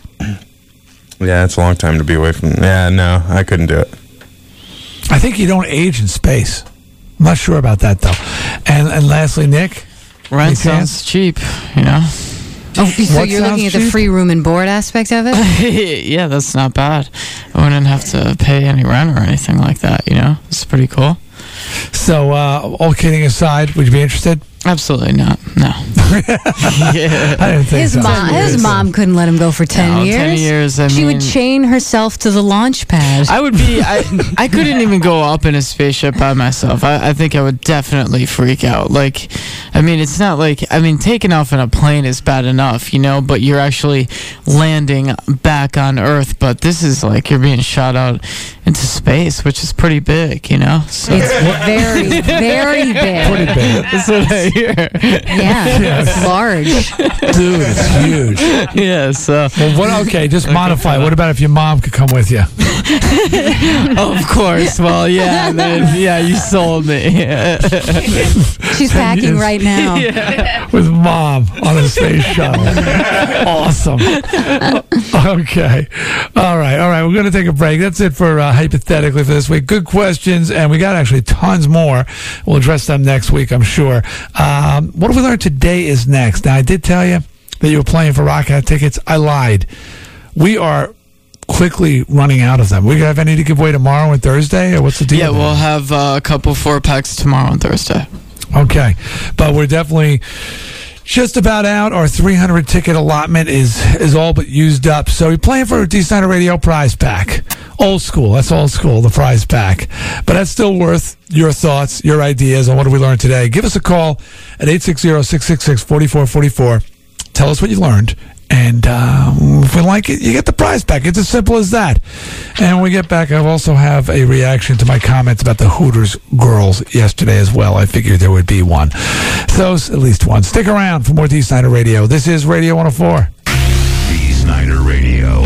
Call D now. 666-4444. You may not love me now, but I can try. Radio 104. Now back to D. Snyder Radio. Listen to it only when you can safely ignore the outside world completely. Okay, thank you. Radio 104.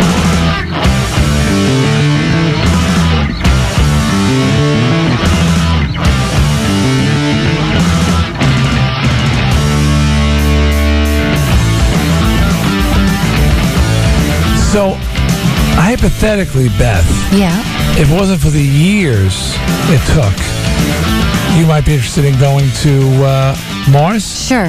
Be the first person on Mars? Sure. That would intrigue you? If it could take a couple weeks, yeah. But just nothing insane. Right. What about you, Darkside? If it wasn't the time issue? I think it'd be cool. It'd be an interesting experience. That's history books. Yeah. You're right up there with Neil Armstrong. Yeah, that's good stuff. So I guess that's the same thing. This really comes down to the amount of time it takes to make that trip. Mm-hmm. So I got this one letter here. Yesterday with the Hooters girls. It says from Stacy in West Haven. Although I was amused when I read the Toyota story in Sunday's paper, I knew that you and your crew would pick up on this story. However, the term is sweeping. That pronunciation is sweeping the state. However, I take offense to your comment about the intellect or lack of, quote, most Hooters girls. May I offer this invitation to your neighborhood Hooters out on Strong Island, where more than 80% of the girls on staff from September through May attend college full-time. Some of the schools are quite reputable, I might add. Some of these ladies are in graduate courses at these colleges. Please don't assume just because a sleazy corporation owner decided to pull a fast one on girls who literally run around for 6-hour shifts that the girls are the ones at fault for being stupid. The news article read that the manager actually told his staff in Florida, quote, I don't know whether it will be a car, truck, or van, but you will have to pay the taxes, unquote. I'm pretty sure even a mentally challenged person would assume they would be receiving a motor vehicle. I really enjoy the show, and so does my daughter, who will be entering her 3rd year at Hofstra University and her 2nd year employed by Hooters in East Meadow. I assure you she's very intelligent, so smart, that she found somewhere to make a crapload of tax-free cash from stupid guys who pay much too much money for wings and beer. Yeah, no kidding. I mean, who's the winner down there intellectually at Hooters? Well, totally. I mean, that's why I refuse to go to any of those places, because all the guys there are chumps, thinking that they actually got a shot. Darkside just was there last week with Sean and everybody else. Okay, so they're all chumps. And Stacy, first of all, that was a well-written letter, and I appreciate that you didn't get like all crazy. I was just playing with the overgeneralizations. You know, jocks are dumb. You know, so as our Hooters girls and rock stars were all drugged out, and you know everybody rednecks were all low life dirtbags with no teeth, and I mean we fool around with those stereotypes, and you know clearly I know there's a lot of bright girls working there, and I didn't even know the whole story, that if that was in fact true, that the manager says I don't know whether it will be a car, truck, or van. I mean it was even more misleading. you know, what was the original story that the person who sold the most beer would get a Toyota? Mm-hmm. And he says, I don't know if it's going to be a car, truck, or van, but you're going to have to pay the taxes on it, the sales tax on it. So, of course, I know that there's smart jocks, straight rock stars, hillbillies with their teeth. You know, a lot of these stereotypes do not always hold true. It was just having fun.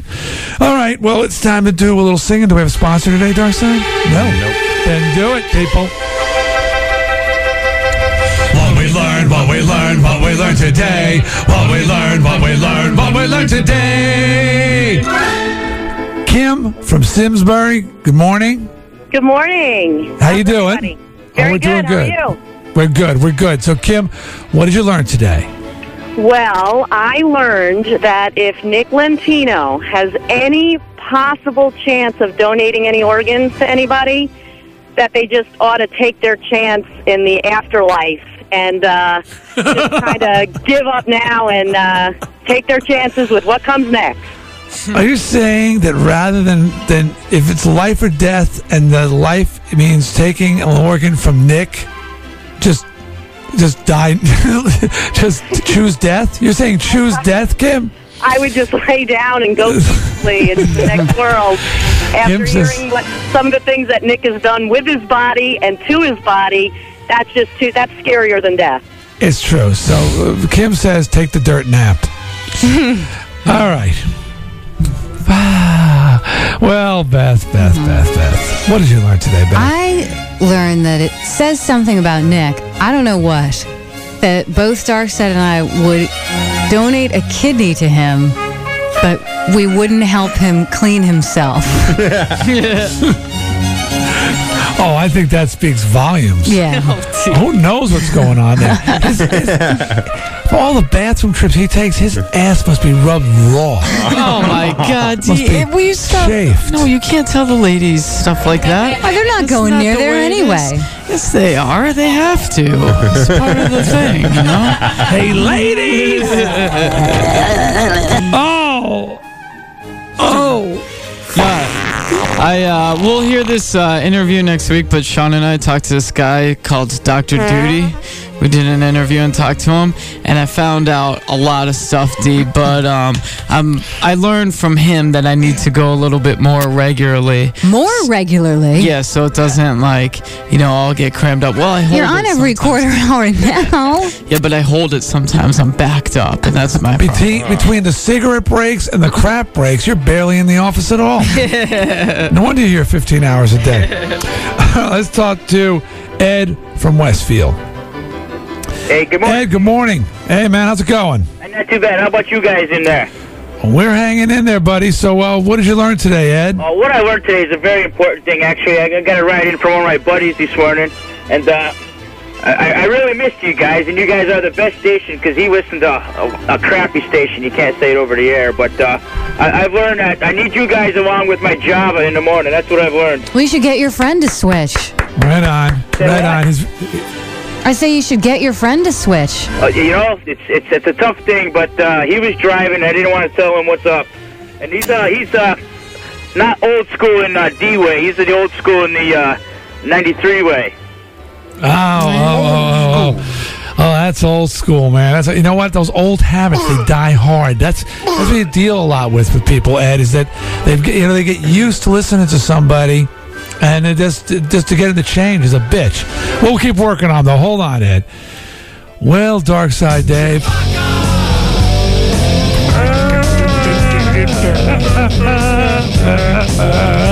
What did you learn today? I learned that with all the KY jelly Nick has in his house, he can easily swim the English Channel. No problem at all. You just slip right through the water. Does it count if you're wearing swimmies? Like a dolphin. You could be encased in KY jelly. It'd be a KY capsule sailing through the water. Sets the record. It's a fine product. It's a fine product. He endorses it. Let's go to Paul from Rocky Hill. Hey, Paul, it's Dave. Hey, how you doing? We're doing good, man. How about yourself? Good. All right. So what did you learn today, Paul? Today I learned that hell has definitely froze over if everyone's agreeing with Nick for a change. Yes, that was a little scary. His observations about growing up. That's right, Paul. How the kids, your kids' friends have a greater effect, negative or positive, on the way they turn out than the parents do. And we had a number of people write in to say that it's totally true, including some 18-year-olds who said, my parents have no clue of what I'm going through out here in the real world, dealing with, you know, my peers and the effect they have. Look at that, Nick. Yeah, I get something going on upstairs, you know, just a little bit. It's a little rusty sometimes, but sometimes I'm able to, you know, see things. Like the Tin Man. Yeah. There's another comparison with, like, the Wizard of Oz, Beth, Dorothy. Yeah. I like to think that I'd be Scarecrow. Darkside, you'd be Cowardly Lion, and Nick could be the Tin Man. You'd be the freaking lion. He gets brave in the end. It's a cool costume. Yeah, it is. you don't need a costume. Nick gets the. You don't need the costume, yeah. and Nick gets the axe. Okay, Nick, it's your turn. Well, what learned today, Nick. Today I learned something very important from Beth. It's the 20th anniversary of the thong today. So, I mean, I'm very excited about that. So I think I'm going to do a cheek check this afternoon. And I'm just going to walk around, like, the halls and stuff and make sure that all females are wearing thongs today on the thong's birthday. Because if they're not, they're going to have to put one on. Sean and I will go buy some thongs and provide women who aren't wearing thongs with one while we do the cheek check. You know? That's what you didn't think of, Nick. What's that? How to get yourself fired in the event that you have a contract? There's one. I could explain that to Paul and Manuel. Say, listen, I was just celebrating the thong's birthday, and this is what we're doing for it. You know, it was like a promotion. It wasn't anything. We're not violating anybody. Like, Beth, I mean, I don't want to ask you this straight out, but I will. If I did a cheek... You should go with your first impulse. So you wouldn't let me do a cheek check or anything? Are you high? I think you'd be fine until you got to Paula. I said thong or bikini. I gotta work my way around this cheek check. Well, why don't you take your little act and do Shame of the City and take it outside of the building? All right. Yeah, there you go. Okay. Yeah. Beth. Good thinking. Thank you. Shame of the City. I'm just trying to get out of it myself. So. Yeah, that's a Shame of the City. Foist them upon innocent bystanders. You know, like boxers are brief, thong, or bikini. Yeah. Mm-hmm. What are you wearing? What are you wearing? That's a good one, man. That's perfect. Good thinking, Beth. That's why we have you around. Let's talk to Matt from Ledyard. Matt, how you doing, buddy? Hey, great. How are you? We're good. So what did you learn today, Matt? Well, I learned today that... if Nick had broken both of his arms, his toenails might grow long enough that he could wipe himself. Ooh, that's Guinness record territory right there. Oh, my God. Come on, Darkside. Oh, dude. Who cleans the nails? It's an interesting image. It's all around disgusting. It's on so many levels. Yeah. It's so vile on so many levels. Well, I learned today that not only is David Draiman from Disturbed Jewish, not anything wrong with it, but he observes at least a couple of the primary rules of Judaism. Doesn't eat any meats that aren't kosher. That means he doesn't touch the pig, right, Beth? I guess not. Is that the only one? And also will not get any tattoos, specifically because he's of the Jewish faith, and you can't be buried in Jewish cemetery if you have tattoos.